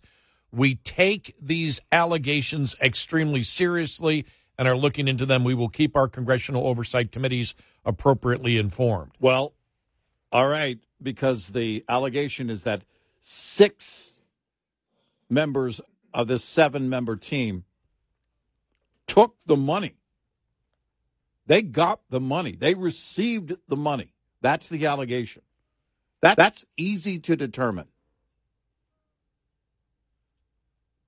Because if they did, that would be, if it's, again, the word significant, that's a sizable bonus or whatever you want to call it for each of those six members. And if they took it, there's a money trail. Yeah, this story doesn't have that they took the money. They were given significant monetary incentive to change their position. They were given the incentive. Oh, okay. I, all right. I I didn't read it that way. I read This is that, the headline. that it was at- at- offered. this is the this is the headline at the uh, at National Review. CIA officials took hush money. Wow. bear- they were given the money. Oh, okay. Wow. Because this headline is CIA tried to pay off analysts right to bury findings. I saw both versions of Yeah. that. So if the money was given to them, that's easy to prove. Yep. Why the money was given to them will be the difficult part. and, and who authorized it? Exactly. Who in the CIA said, and and think about this. We know that politically, uh, politically, you had people that did not want to upset China. Right. But think about this. The CIA exists for one reason and one reason only to provide information to our government about what's really going on. Mm-hmm. Accurate intelligence. The politicians decide what to do with that intelligence. Right. But the CIA exists to provide accurate intelligence so our politicians can decide what the proper course of action is for any event that's happening worldwide, including because the most important thing is intelligence on our enemies. Well, most would say that China is not a friend. Right. So it's one thing for a politician to sit there and say, well, in this case, we really don't want to offend them, so we don't want this information coming out right now. And there could be legitimate reasons. Right. And I'm just saying generically, there could be, you know, certain considerations for that. But here you have the CIA that is, because remember, when the CIA report first came out, it doesn't go to the public first, it goes to the politicians. It doesn't necessarily have to be released. So you're trying to influence the politicians in the CIA, or excuse me, the politicians in the U.S. government. You're trying to influence them possibly into a certain direction about what one of our adversaries might have been doing and giving incorrect information to protect that adversary. Well, who authorized that? Right. Where did that where did that come down from? Right. Because the allegation is that these six that that if they took the money, they took the money in order to change their narrative, the the outcome of their investigation officially. So if all of those events happened, if the money was given and then it was changed, is there evidence that it was changed? And does it correlate with them receiving, again, a significant amount of money? This would be easy to prove. Well, from what I can tell, I mean, the other letter asked for that specific senior analyst. Right. You know, and they want to do an interview with him, Right. which means they have the names. Yes. We're not being told everything here No. in these no, stories No. from the whistleblower. No. But if one person has been asked for an interview, well, that means they know all the names of the CIA agents. This Right. isn't going to be hard to figure out. But the important part is who ordered it. Right. Who would give that and what- directive? did, did you in the story you're looking at? Was there a timeline? I didn't see a timeline of what date this happened. I didn't when- see. I didn't see Right. a timeline. because that's that's extremely important too. Was this early on? Who early on would have said, "No, we don't want the public to know this," or "We don't want the politicians to know what's truly going on." Right.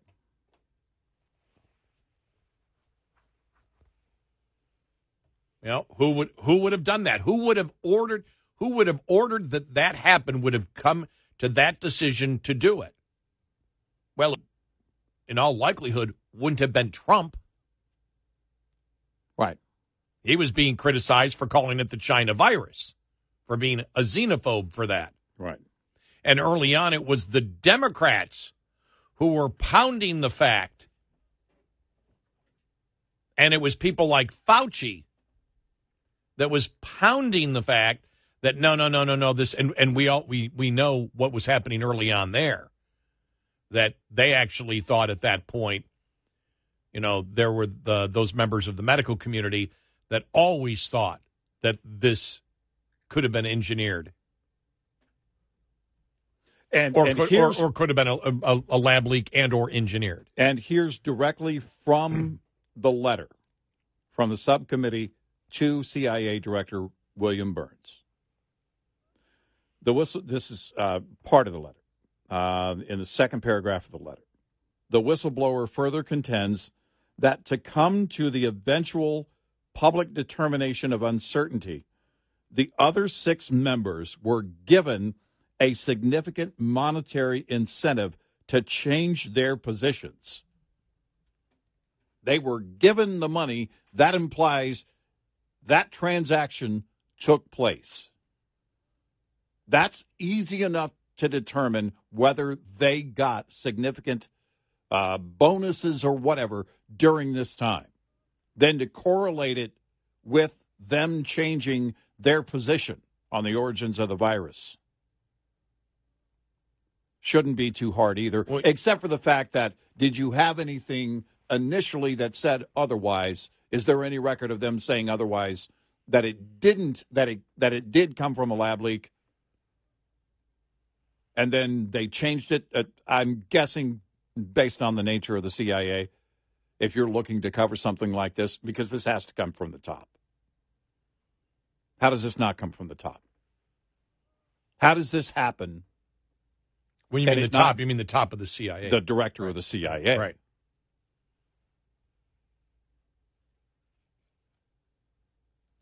How does the director not know about it?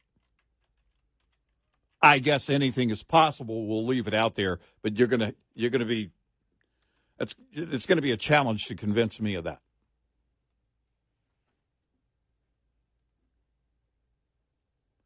So if they took the money, you can prove that. You can prove whether or not they got I guess it would be deemed a bonus. I don't know.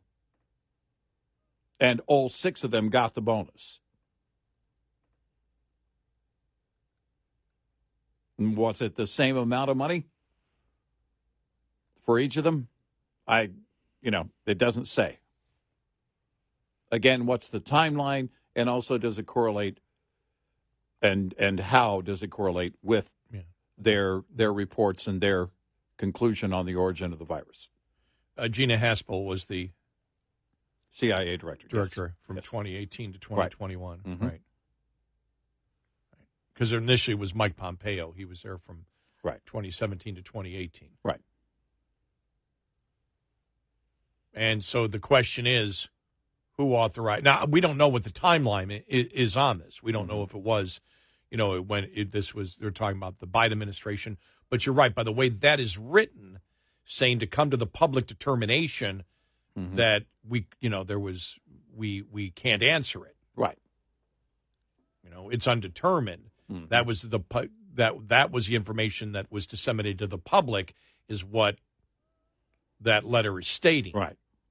And therefore the money was paid to them to change it and they did. Right. Wow. If you just have one witness in that group that's close enough to that fire, and you have the the proof that the money was paid, I'm guessing they didn't leave it under a bridge somewhere in a bag. Well, but if you're looking what you're what you're saying is the CIA is protecting our adversaries. Yes. Instead of they're doing the op that would be doing the opposite. Well, if paying this off is their true, own, as paying, off, their, own, to protect right. We're, we're not talking about somebody who's on the outside of the CIA. Right. The allegations are that we paid not just one. We paid six. And how much of an incentive, if you're a CIA age analyst, do you need to not tell the truth? How much money does that well, encompass? Well, I mean, you're you know we're talking about a clandestine organization. Much of what they do is not telling the truth uh, to the public. But inside, that's very different. It- well, yeah, but their job is to tell the truth. The, Their the is- politicians may not tell the truth. their the job is to find Right. intel, Right. and that's their job. Unfortunately, it doesn't always turn out to be that the truth gets to But the that, outside. but their but their job is to tell the truth Mm-hmm. to the president of the United States. Yes, or in the case of Obama, Or- or- change it before you give it to him. Well, no, that but I, I was just going to bring that up. Yeah. Remember that was was that was that about Iraq and Uh, I Was it- believe it was Afghanistan, Afghanistan, and or- Iraq. Yeah, where where they were saying that they were changing the, narrative. Yeah, the information they were giving to Obama was not accurate, Right, and they were changing it on purpose back then. right.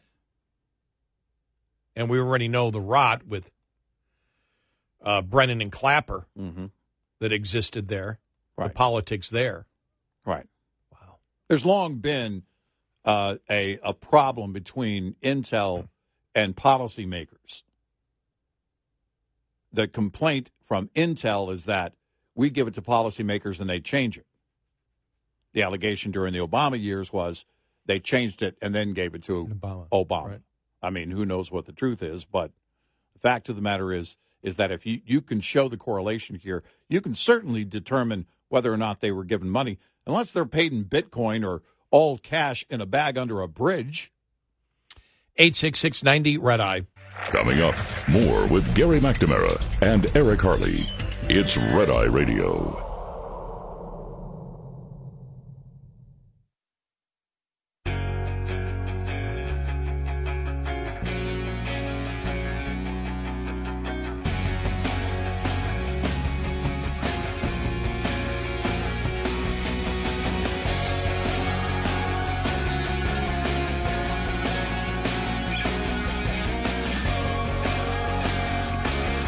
Eye Radio. He is Eric Harley, and uh, I'm Gary McNamara. So, yeah, you see that story the that the CIA whistleblower saying that CIA analysts were paid off.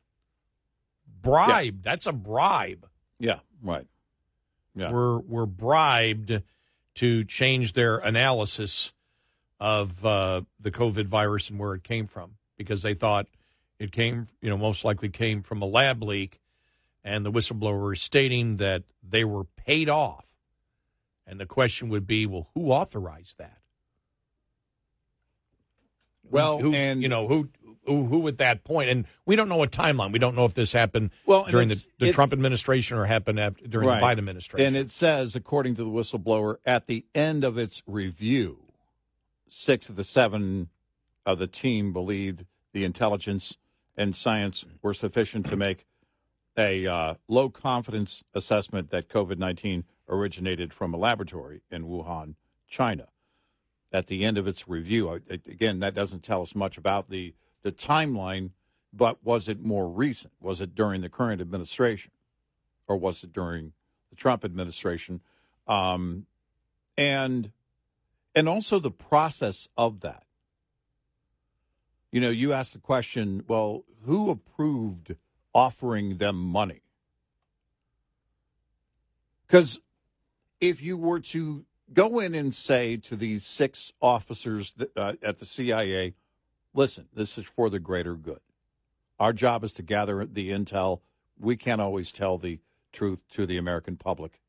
We can't always tell the, you know, you got to do this for the greater good because our relationship with China or whatever, you know, however you're going to do it. And, you know, then you, you know, you wave the flag and, you know, you, you kind of get them based on that.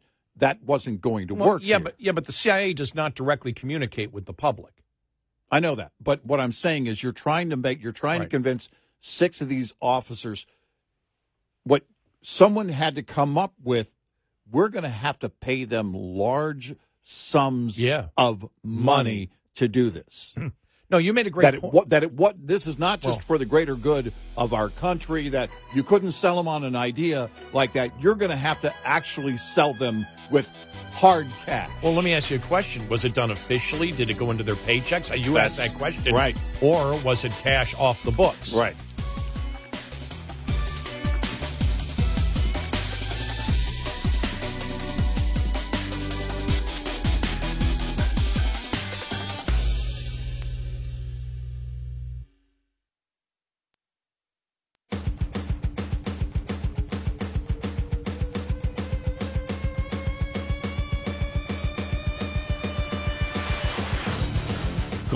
And get a word in edgewise. Eric Harley and Gary McNamara on Red Eye Radio.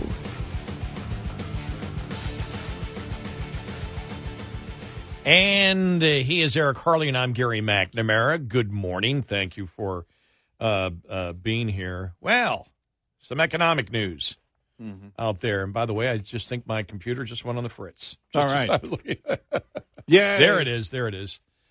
Um, uh, this uh, from Fortune. Inflation was so bad last year that real household income tumbled the most in 12 years. That news came out uh, yesterday. Mm-hmm. Um, U.S. inflation adjusted household income fell in 2022 by the most uh, in over a decade, highlighting the toll of a higher cost of living and expiration of pandemic era programs. The median income last year was 74,580 compared with 76,330 uh, $330 in 2021 according to the Census Bureau's annual reports on income, poverty, and health insurance coverage. The 2.3% drop in incomes, which was the most since 2010, marked the third straight annual decline, which has been a feature of past recessions like the global financial crisis, the dot com bubble, and the downturn of the early 1990s.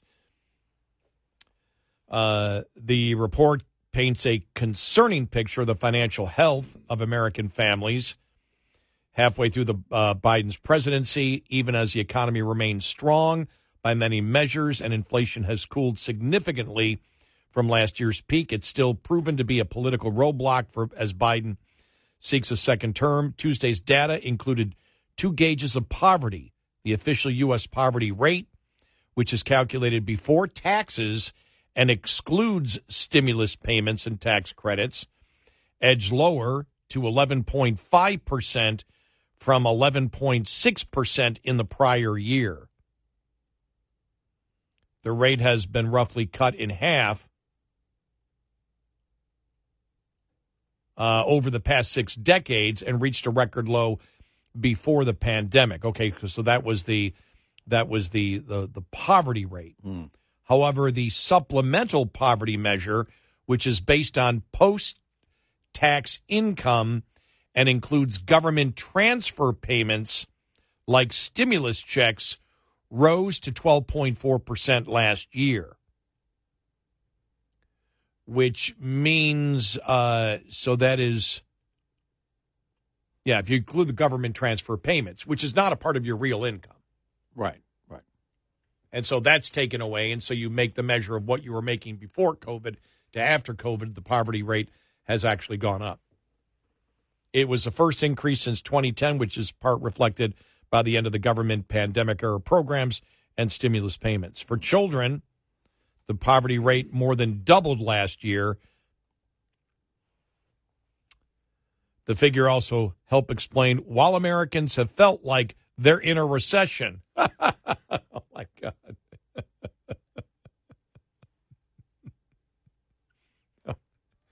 As we said, you can say whatever you want. You can say GD. You can throw out GDP. You Doesn't can, matter. Doesn't matter. It's but doesn't matter if your buying power is depleted. And here's the thing: it affects everyone. The interesting thing is, as we have said, though, and I'm trying to find the what was the story? Other, there was another story that I had here that that broke the numbers down in a in a in a in a different way. Uh, here it is: uh, Americans' inflation-adjusted median household income fell. Okay, it is in, inflation adjusted to seventy-four thousand, declining two point three percent. The amount has dropped 4.7% since 2019. Um, let me see here. Wage growth for the typical worker outstripped inflation starting in December of 2022. Yeah, but we know it's gone back down, though. Haven't wages gone down in the last couple of months? Uh, I'd have to look. Yeah, yeah, we did this. Yeah, a couple. we did this. yeah. We did this a couple of weeks ago. Mm. Yep. Uh, Spending power is dropping dramatically. And that's basically what people measure. Your dollar doesn't go as far. It really is that simple. And if you're not, my gosh, cost of inflation raise, talking about breaking the, the backs of all employers. I mean, there there are a few. I saw where um, Amazon is increasing the pay for their contract delivery uh, group. So uh, I think it's going to get to an average of over tw- just over twenty bucks an hour. Well, twenty bucks an hour is not a lot of money. It certainly isn't a lot of money right now. You look at the cost of pretty much everything. Uh, one family member uh, the other day posted about the the cost for back to school items, which is something that's become foreign to me because we haven't had kids in school for a long time. But you know, paying attention to my kids and their their kids going back to school, you know, now right now it's harder on families than ever. August is one of those months where it's like, okay, they need all the school said it. They gave us this list. These are the things they need, plus uniforms or whatever else might apply. And even if it's not uniforms, it's usually shoes, a couple of outfits at least. And it's almost like going through Christmas in August. And families are struggling to get there because their dollar just doesn't go as far. It just doesn't. And this is further indication of that. You're just it. It doesn't matter what, as you mentioned, doesn't matter what the GDP says. Doesn't matter what the official numbers say. Doesn't matter what AOC says about inflation. It's real when you're paying for it every day. It's something that you have to deal with every single day. The chatter about it is meaningless. Yeah, and that's why. I mean, there's been a number of stories uh, that a- actually came out last week. I mean, post Labor, you know, post Labor Day, and Mhm. getting into September now, where it's like Democrats and the stories. Democrats are worried because it's not the promotion that the economy is doing great isn't working. Right. And and you and I had said this when they sat there and said, you know, the White House all of a sudden came up, let's call this great economy Bidenomics, and we're like. "Mm, What are you idiots or what? you kidding What me? type of idiots are are in there? That's the last thing that you would do is because Unless you're- you're throwing them under the bus. N- no, you're right though. No, you're absolutely right because there's no way if you're in politics and you're looking at and saying, "Look, the GDP looks good." Mm-hmm. Yeah, but we can. The GDP is not an indication of what families are actually feeling. Mm-hmm. Nobody said that in the White House. Nobody sat there because remember they have meetings about everything. Nobody sat there and said, "Don't do that." Right. Don't do that. Look, look, we can say the economy is doing well and we still understand that families are hurting and that's how they're going to judge it and here's how we're going to help families. But don't say the economy is doing great and the public is stupid Right. and haven't caught up to the great economy yet. Right. Don't do that and then say, and that's because Bidenomics is working for everyone when it's not working. And then saying, well, there's so much propaganda out there from the Republicans Uh-huh. that the, the public is too stupid to understand that the economy is great. How can the public be so stupid? They don't know that the economy is doing great. Then they realized that wasn't working, so they said, well, there's a lag effect. Yeah. But that's meaningless to people that are hurting right now. Right. There's a lag effect. I like that one. That was my favorite one. There's a lag of lag effect. The economy is actually growing and, and doing very, very well, and everybody's going to see it. And and it's been happening, but because it's been bad for a long time because of Trump.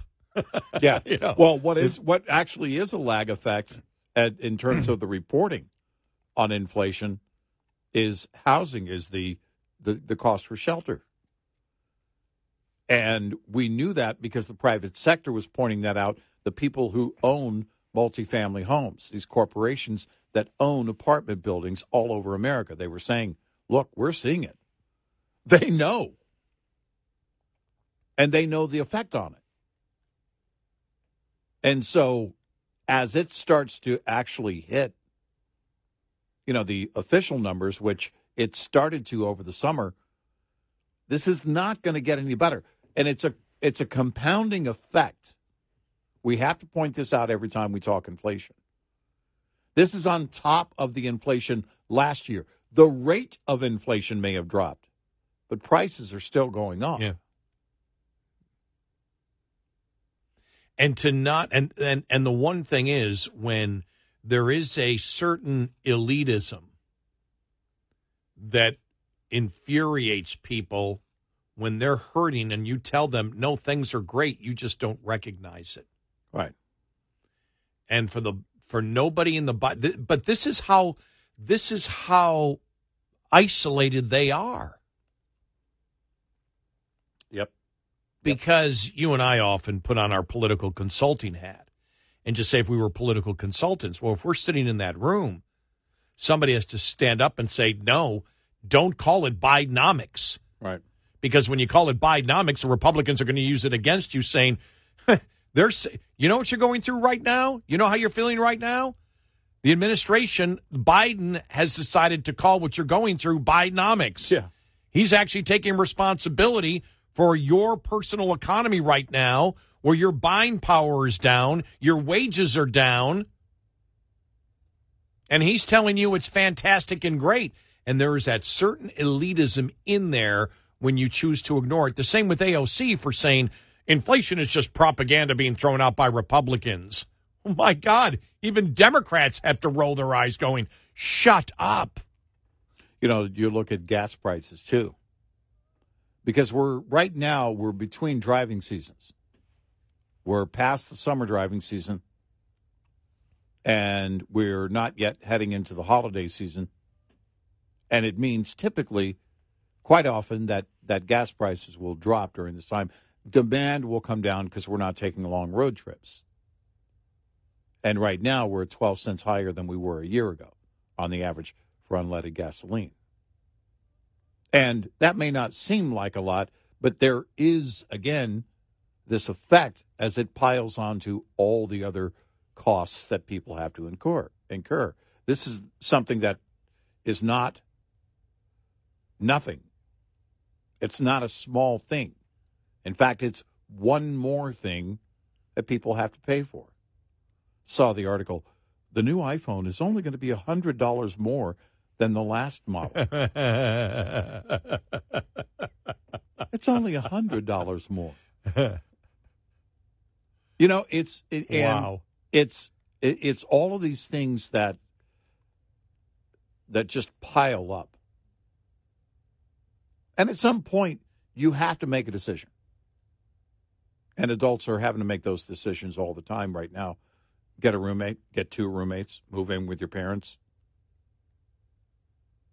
you know, over and over again. I saw an article uh, yesterday about this lady who's retired in Florida, and she was living at home. The home was closed after the hurricane, and uh, the not this past hurricane, another hurricane, uh, and then she lived with a friend, and then that friend lost their home, so now she's living in her car. Now, you know, there's probably there's so many variations as to what's going on with any one person.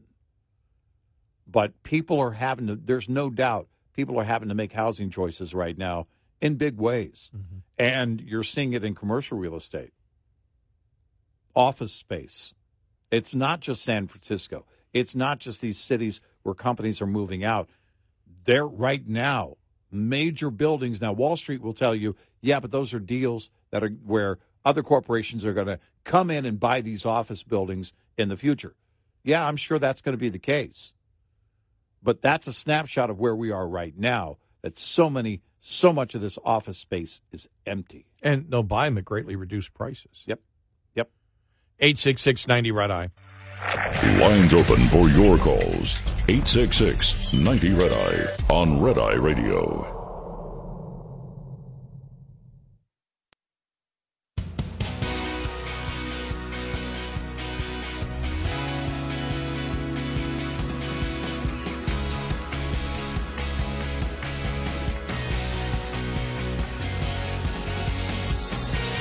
It's Red Eye Radio. He is Eric Harley, and I'm Gary McNamara. Coming up following the top of uh, the uh, the hour, man, you saw the president of Iran came out yesterday. Now we'll spend the six billion wherever we want. we look right. like complete and total Right, idiots. right. We'll have uh, and, and what's his name? Kirby was uh, was on Fox News, Mm-hmm. and uh, said, "Well, aren't by doing this, aren't you encouraging? Aren't you encouraging, uh, uh, uh, you know, foreign nations?" To kidnap our people because you're so willing Right. to pay ransom Right. at any time? Right. Well, people really shouldn't go to Iran. Well, why not? If you're Wow. going to, if they get kidnapped and you'll bail them out, why not? Mm-hmm. Right. Whatever reason they wish to go. I mean, it's just, it's so horrible in the administration. This money will only be spent for humanitarian reasons. The next day, the Iranian president will spend it however we want to spend it. You're not going to tell us how to spend our money. Yeah, just wow, idiots.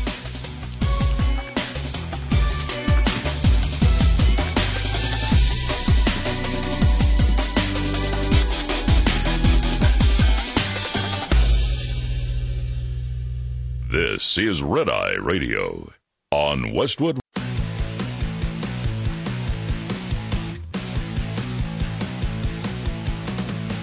Now, it's Red Eye Radio.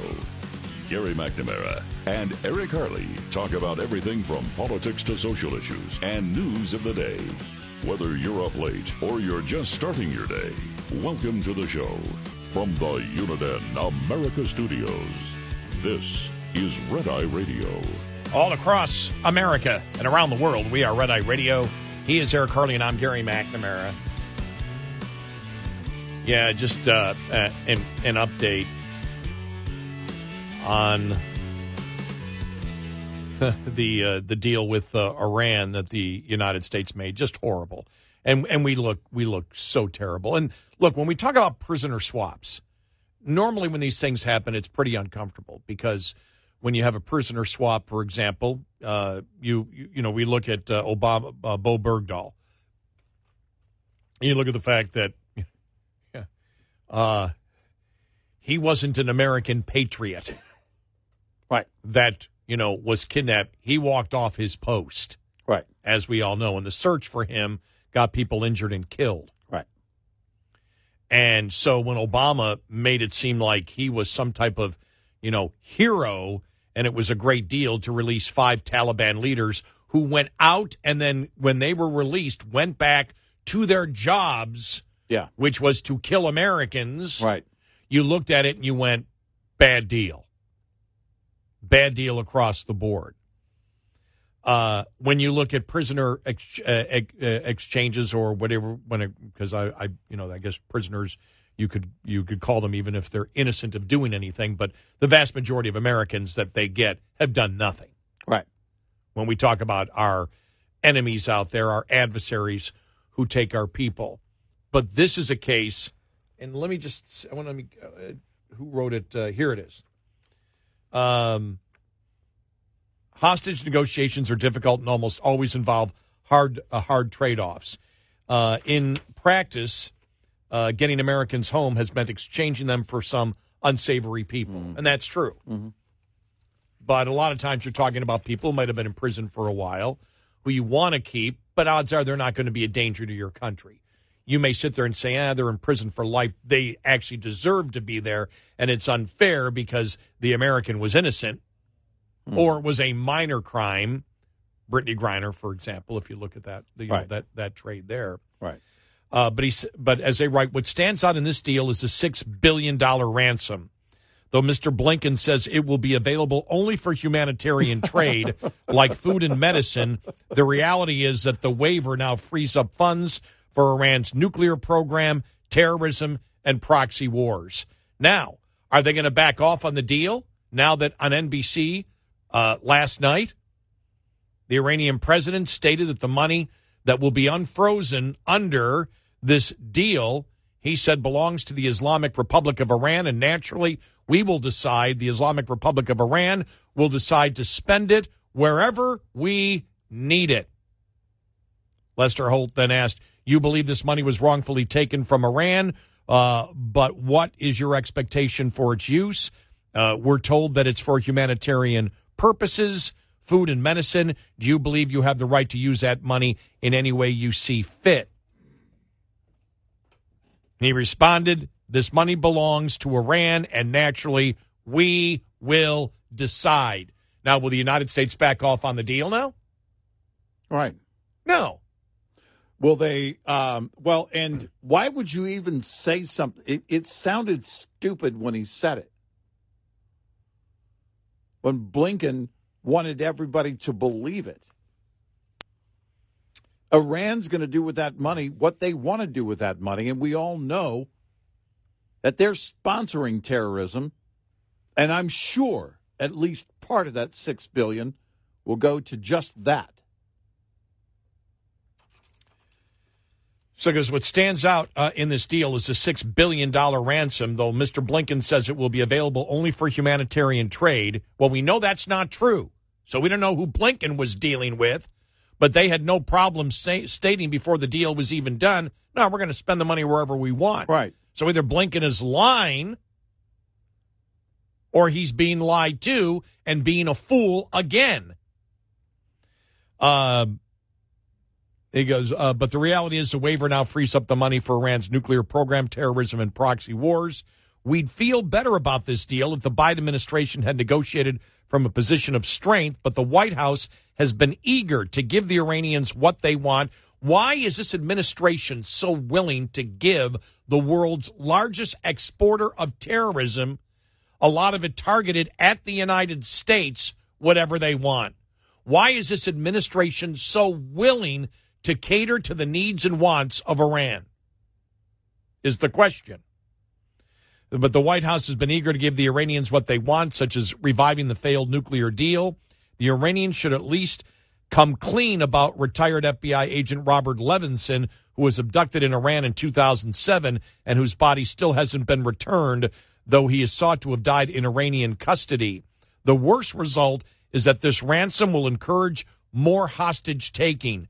Iran has profited from grabbing these Americans, and the U.S. has given other nations no reason to fear doing the same. Mm-hmm. Until the U.S. demonstrates that snatching Americans will have significant costs, the world's rogues will keep taking them. We look like a but not look. We are in this administration when it comes to this and a ton of other things, but especially this.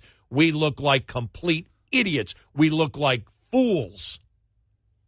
Yeah, because we are. Because we are, yeah. It's moronic. Just amazing. Just amazing.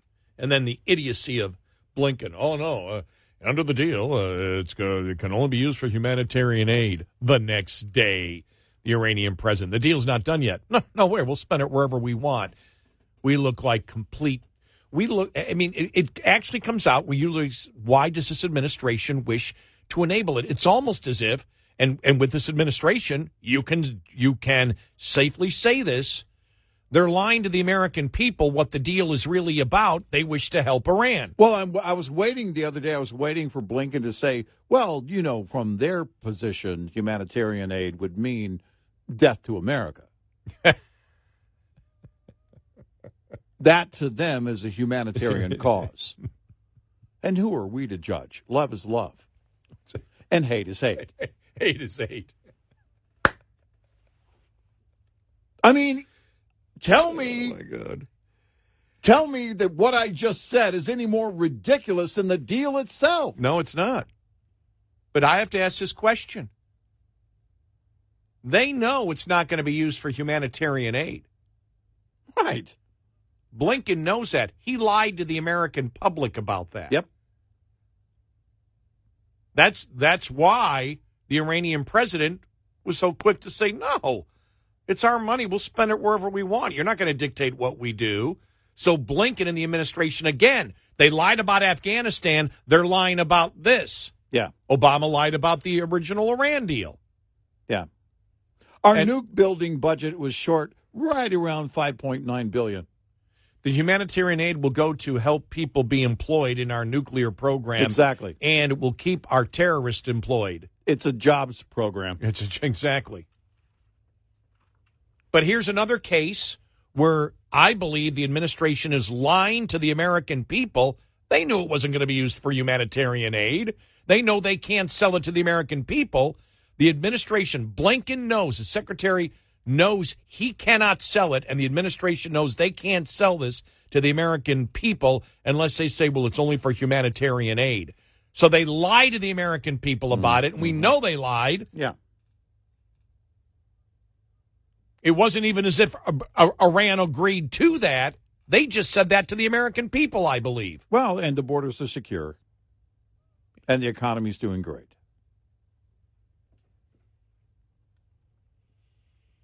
And the entire, I have to throw this in, and the entire Hunter Biden, Joe Biden influence peddling is just a ridiculous thing for the Republicans to investigate because it's simply love.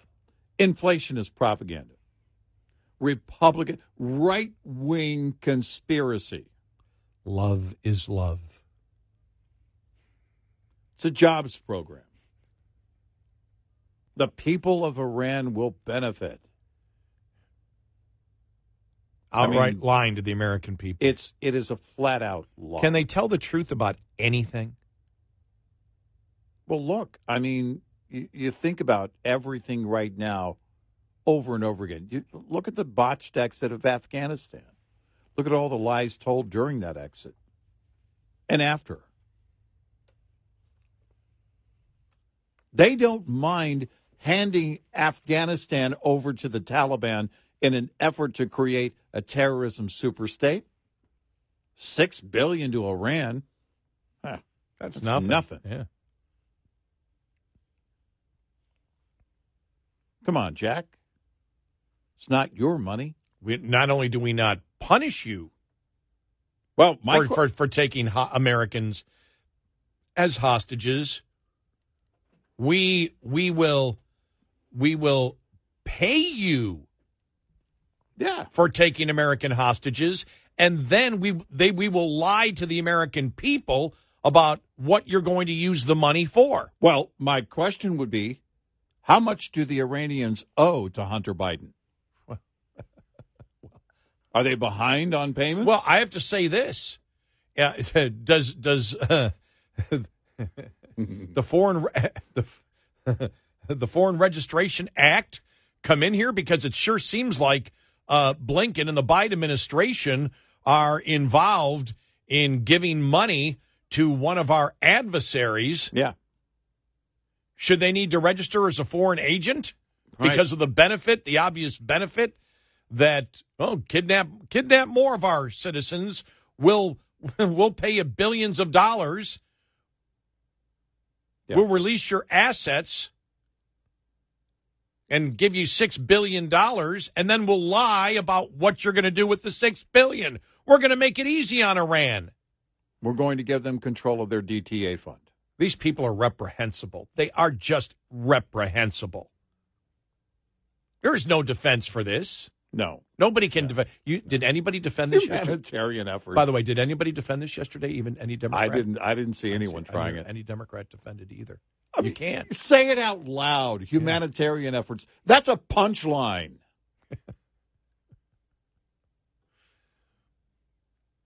Humanitarian. Iran is going to use it for humanitarian purposes. Death to America. I mean, it's a punchline. Yeah, it is. It really is. I mean, it's a, it's a joke.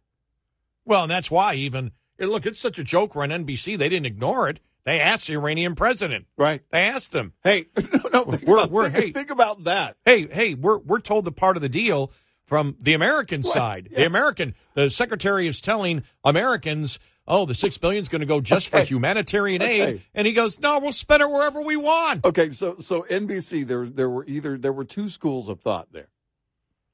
Let's get the let's get the Iranians to back up what Anthony Blinken said. right? yes. like they expected the, the officials from Iran to come back and go, "Oh no, Mr. Blinken is being absolutely uh, accurate when he says humanity. These will we have so many humanitarian uh, causes here in Iran that that leadership is responsible for. This six billion will go to enriching people's lives. Uh, you know, we are going to bring uh, equity. In fact, one of the things here in Iran that we're big on is equity. We're going to give rights to women. We're going to we're it's you wouldn't believe the list of items and the list of people that will benefit greatly. This money will go for equal rights to for for for women and equal opportunity for women in Iran. Because either you approached, you asked that question because you, you either knew one way or the other, you or you either believed. Your goal was either to get something that would back up what Blinken was said, just get somebody on record from Iran saying it. Oh yes, no, it will will it will all be humanitarian. Now that still would have been laughable. Or you knew what they were going to say. Holt then asks, so I hear you clearly. This will be used for more than humanitarian purposes in your view. He answered, humanitarian means whatever the Iranians need. Exactly. So this money will be budgeted for those needs, and the needs of the Iran- of, of Iranians will be decided and determined by the Iranian government. Yeah. It's almost as if the Iranian president said, "This is my opportunity," because this because he knows he goes, "This administration is gutless." Right. Not only are they gutless, but they're on our side. Right. And so they're going to give us it no matter what. Let's publicly humiliate them before the world. Right. Let's show the world that this administration actually will enable t- our terrorism and will help fund our terrorism when we take their citizens as hostages. The nation that has repeatedly shouted death to America. Yeah.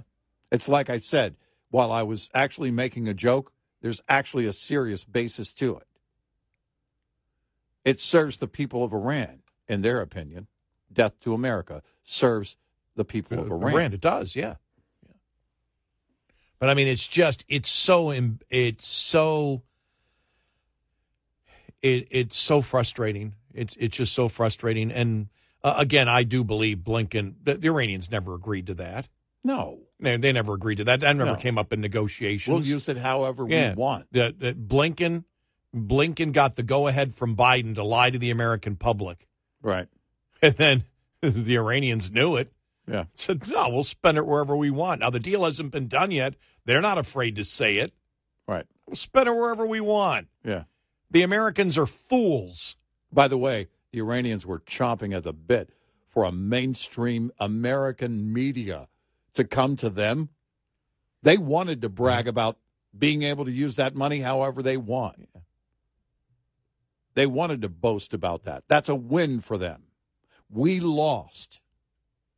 86690 Red Eye. Hi, I'm Jen Loomis, a transport safety expert at JJ Keller, and I'm here to share a tip on speed and space management. When driving, you need to manage the space around your vehicle so that there's enough space to allow you to adjust when traffic conditions change.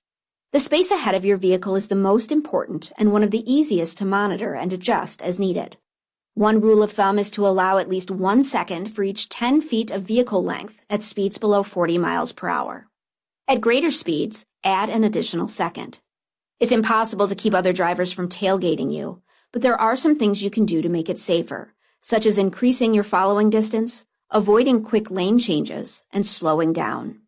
There are also several things you should do to ensure that there is plenty of space between the side of your vehicle and other vehicles. Don't hug the center line, avoid hugging the right side of the road, and avoid traveling alongside other vehicles in strong winds, especially crosswinds. This tip was brought to you by JJ Keller and Associates. Visit us at jjkeller.com. Get in touch with Red Eye Radio toll free at 866 90 Red Eye.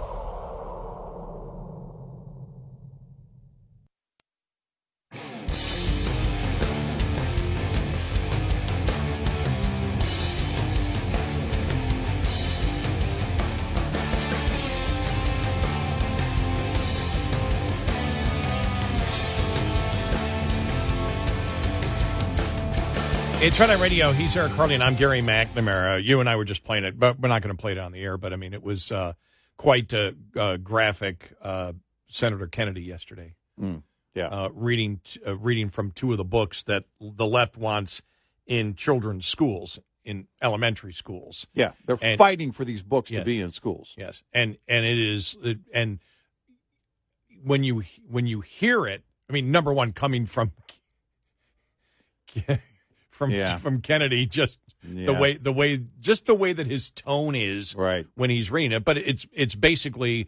Uh, it's it's basically in the book graphically about anal sex, right? And and graphically, I mean, Yes, and right. something that you would read in in uh, I don't know if they're you know in- a uh, penthouse or a hustler magazine. Are they even around anymore? I have no idea. I I don't know. Yeah, but it's something like that. And so, and it's like the left will say, "Well, that's uncalled for." No, it's not. You have to do that. It's disturbing to hear because it's in a Senate hearing. But the fact is, the American people need to know what Democrats wish to put yep. into children's minds. Yep. yep. And if it's graphic, well, so be it. That's what they want in the schools. That's what they're fighting for.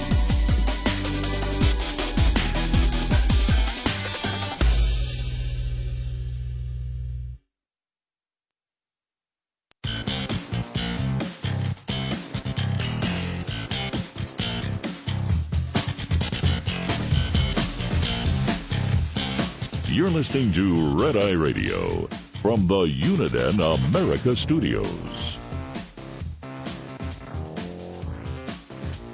And it's Red Eye Radio. Uh, he is Eric Harley, and uh, I'm Gary McNamara. Oh, I, I got to make sure that I that I play this audio. I almost forgot it when we were talking about uh, Biden and, and uh, this uh, this hostage deal, um, where now we know that you know the administration was lying to us. There was never an agreement at all that they were going to spend the money on humanitarian aid. Right. The Iranian president made that clear on NBC last night. We'll spend it wherever we want to spend it uh, will make the justification, We'll define humanitarian aid, not the United States. Yeah. And so, again, it's, uh, you know, what they're saying is we're going to make the administration look like complete fools. Like, we're going to let the world know you can use these people. You can take Americans hostages and they will, uh, you know, they'll they'll trade them for six billion dollars and then they'll go to their own people and basically try to protect us. You know, they're just I I don't know what I don't even know what the label is for what this administration is. They're enablers of terrorism because of what they want to give Iran. Mm-hmm. But they're just I mean, they're just they're they're fools. I mean, they look foolish now on the world stage after the Iranian president said it. But John Kirby was on uh, Fox News yesterday and was asked to justify it. Listen to a little bit of this here. I don't think the five families that are getting these uh, Americans Look, back nobody home would agree begrudges with them that, that John. Obviously, we're glad those people are coming home. I'm Yeah, just not absolutely. sure why. You know, if if I'm on the other side of a deal where I got five people back and I got released six billion dollars that I can now use, I'm thinking.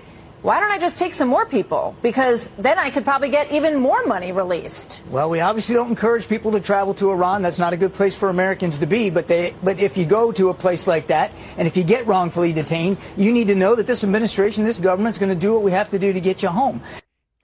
So he admitted it. Just admit, he admitted it. He says it. Right. Yeah, no, we'll pay. Yeah. We'll do whatever, whatever we have to do. I mean, it's unbelievable. Right. It's just unbelievable. Right. Yeah, it's exactly what we'll do. Yeah. We'll do whatever it takes to get you home. He just put out the notice. Number one, we'll lie to the American people because, you know, after what the Iranian, now the Iranian president said that after he was on, Mm-hmm. but Kirby obviously has to know that was never a part of the deal. Right. That they must use it in a particular way. Now, you couldn't force them to do it anyway. Right.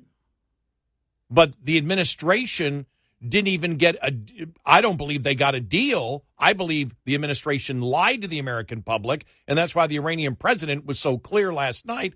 Oh, we'll use the money wherever we want to use the money. We decide. Right. There was no deal with the United States to do this. So Blinken lied to the American public. Mm-hmm. And then this deal looks so incredibly foolish to the entire world. and it shows what will enable terrorism. And Kirby gets on and goes, "Yeah, and we'll do it again." Yeah. Oh yeah. No, no, we'll pay. You're right. We'll pay.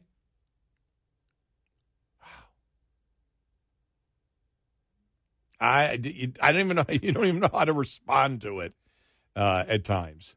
You know, you just shake your head. You're like, well, like, I mean, it wow. makes it makes me wonder how many Americans are in Iran right now. There has to be some. And now you put their lives in danger. Now, I I did like. I will say this. I did like, just for comedy's sake, how Mm. he answered this question when All he was right. on Fox, Fox yesterday. All right. because um, he was asked the question. You know, why did the president say he was at ground zero the next day? Mm. Because he wasn't there. Right.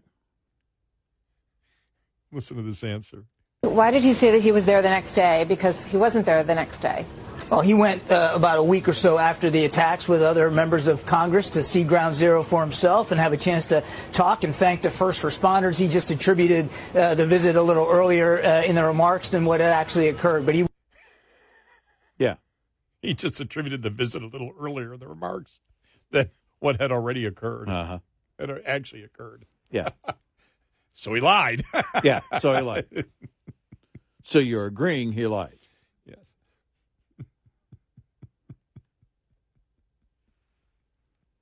Wow. Wouldn't you? Do they? Do, does Kirby and Karine Jean Pierre? I mean, do they like doing that job? I mean, is it a job you like? Is there is there satisfaction of knowing that that I have the ability to spin a lie? Well, no, you really have a blank lie checkbook. Write your own size, whatever lie you want. I mean, Because is- it used to be, it used to be, you'd get called on it. Now, they still do by a couple of people. Thanks, Pete Doocy. Mm-hmm. but really, they they feel clearly feel empowered to lie as big as they want to lie. And to start with, in the case of Karine Jean Pierre, as we've discussed before, as we've been talking about for a long time, they start, you know, she starts every answer with that. Well, we said it before. And that's the gaslighting to say basically, uh, you weren't paying attention. Yeah, we were. You were lying then, you're lying now. You know, the thing is, is that But I wonder if there's like it, because they they've taken it to a level never seen before from the White House podium. Oh the- no, the- I was gonna, I was that, that, I mean, that was my they- earlier point. I mean, it- but but there would be some pushback. You could only get away with a certain size of a lie or spin, and now well, not now you can get away with anything. Spinning is lying to all of us that are not doing that job. We know, but spinning inside the Beltway, spinning and lying are two different things. Well, things. lem- then let me change it from spinning, gaslighting. Oh yeah, no, it's, we've seen yeah, a huge- gaslighting like we've Mm-hmm. never seen before, and I wonder because they've been at their jobs a while, do they get pleasure out of gaslighting? Because everybody needs to get something out of a job. You everybody holds a job. I, I love this job because I get to express, you know, what I believe, and we get to we get to decipher, you know, the lies versus what the truth is, Mm-hmm. and that's our mission, that's our goal, and that's a lot of the pleasure that we get out of this show is being able to do that. So Yeah. there is pleasure that comes from it. Yeah. You've got an administration that's gaslight gaslighting uh, like never before. Kirby's done it, Karine Jean Pierre, and they do it consistently, and they know every single day that's what they're going to be doing. That they're going to be going in front of the American public. And the difference between lying and, and gaslighting is you can lie and some people pick it up. Gaslighting is really when everybody knows it. It's so obvious, everybody knows it, which is where, where we've come up with the saying, they get up there at the podium, they they lie. It's such an obvious lie that the press knows it's a lie. The people watching the press conference knows it's a lie. Kirby and Karine Jean Pierre, They all know that the press and the people watching know that it's a lie. Everybody knows it's a lie, but nobody will call it a lie. Yeah, right. That's really when you get to the point of gaslighting is when everyone it's such an obvious lie and everybody knows it.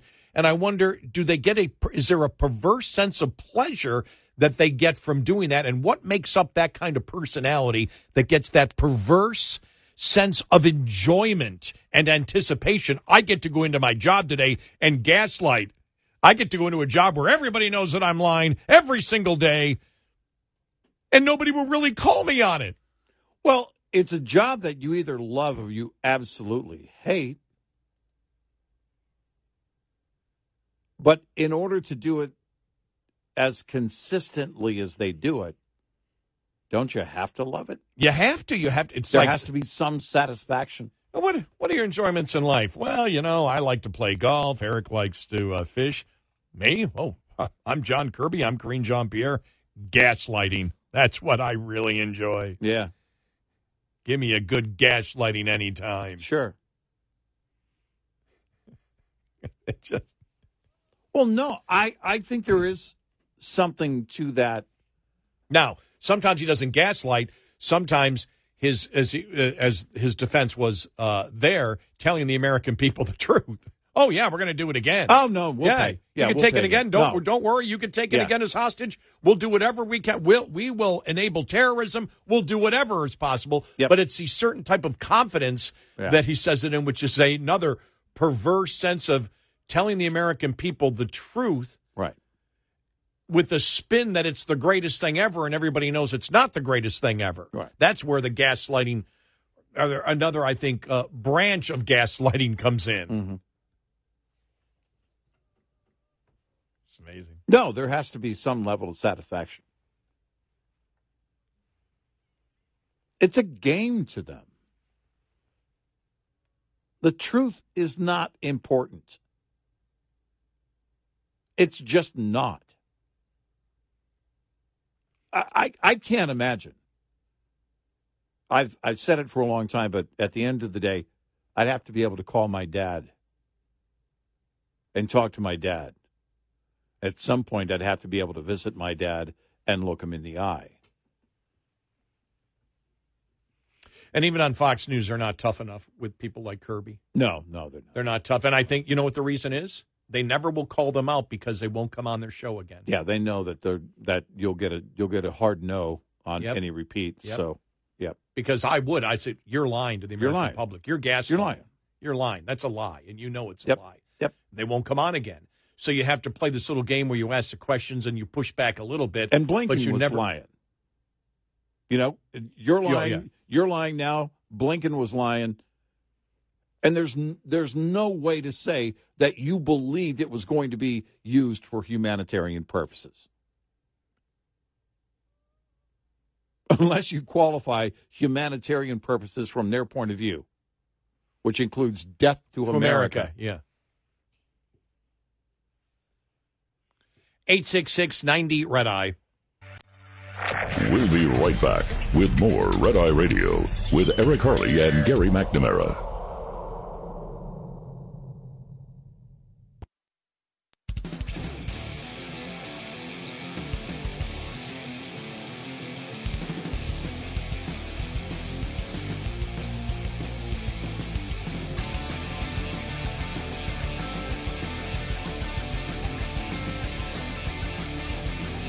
It's Red Eye Radio. He is Eric Harley, and I'm Gary McNamara. Did you see where some of the daytime talk shows are coming back now? They're just not going to use union Hollywood writers. Yeah. Uh, Drew Barrymore, uh, I guess, was the first to say, I'm coming back, and now more are following. I mean, Uh, the if you- View's been on, though. The View has been on. The View, you know, there's been protest. You know, the Right, View's been on. They're just not using their writers anymore. Right. And if you're doing celebrity interviews, you can write your own intro. But the thing is, if you're doing the writing, you're crossing a picket line. If anybody's writing something to go on a prompter in any of these shows, you're crossing the pick, picket line because the writers for that show are part of the strike. If you're doing their job, then at that point you're a scab, are you not? Yeah. And if Yeah. and, but if you're doing an interview show and you're an actor who goes on that show, mm-hmm. you're supporting it. You're supporting Right. You're not being they a made good union exceptions in movies for like independent films and things like that. They could still go on, and they could still those actors could still go out and promote those smaller movies, Have you ever independent movies. Have you ever seen her show? No, I haven't. I've, I've I've seen like ten minutes of it. I mean, it Yeah. was just and it. it's I- exactly what you would expect. y- Well, I I've always stated it this way: I have awe, which normally is a positive, and there's that perverted sense of awe. Yeah. Like I can't believe this is actually broadcast Right. and people watch it. Right. And that's when I watch her uh, her show. She's the one that had remember Dylan Mulvaney on, Mhm. where she knelt before him. Yes, taking a knee for the man. Exactly. The woman bowing before the man Right. uh, who defines what a woman is. Exactly. I'm, you know what I'm laughing? I'm laughing at what I just said. Well, I'm- the thing because is- it's so stupid. But I don't care how creative your writers are; they're not going to write something stupid like that. that wasn't written. but if you're doing a simple interview show, as long as you're not writing anything. Now, there was one movie that was being made, and I forget the movie. Oh, oh, oh. Uh, it was uh, Ryan Reynolds, the new Deadpool. And what they couldn't do is they couldn't go back in. Uh, there was something they couldn't do. They couldn't. Uh, he couldn't ad lib, which he does a lot on that set. But what they could do is the post production voiceover of him doing something else. So that didn't violate the strike, so they were able to continue in that way. And because he's wearing a mask, Deadpool wears a mask, they were able to get it get away with it in post. But yeah, I guess the talk shows are just going to improve maybe without the writers. I don't know.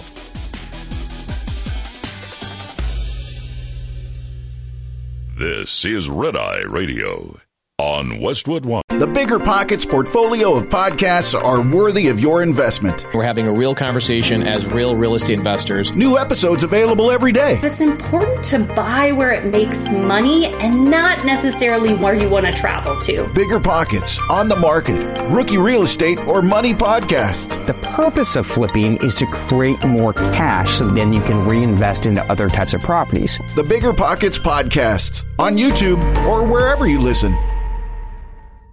Welcome to Talkville, the ultimate Smallville rewatch podcast. Guest star Sarah Carter as Alicia Baker, although I didn't really work with her a lot.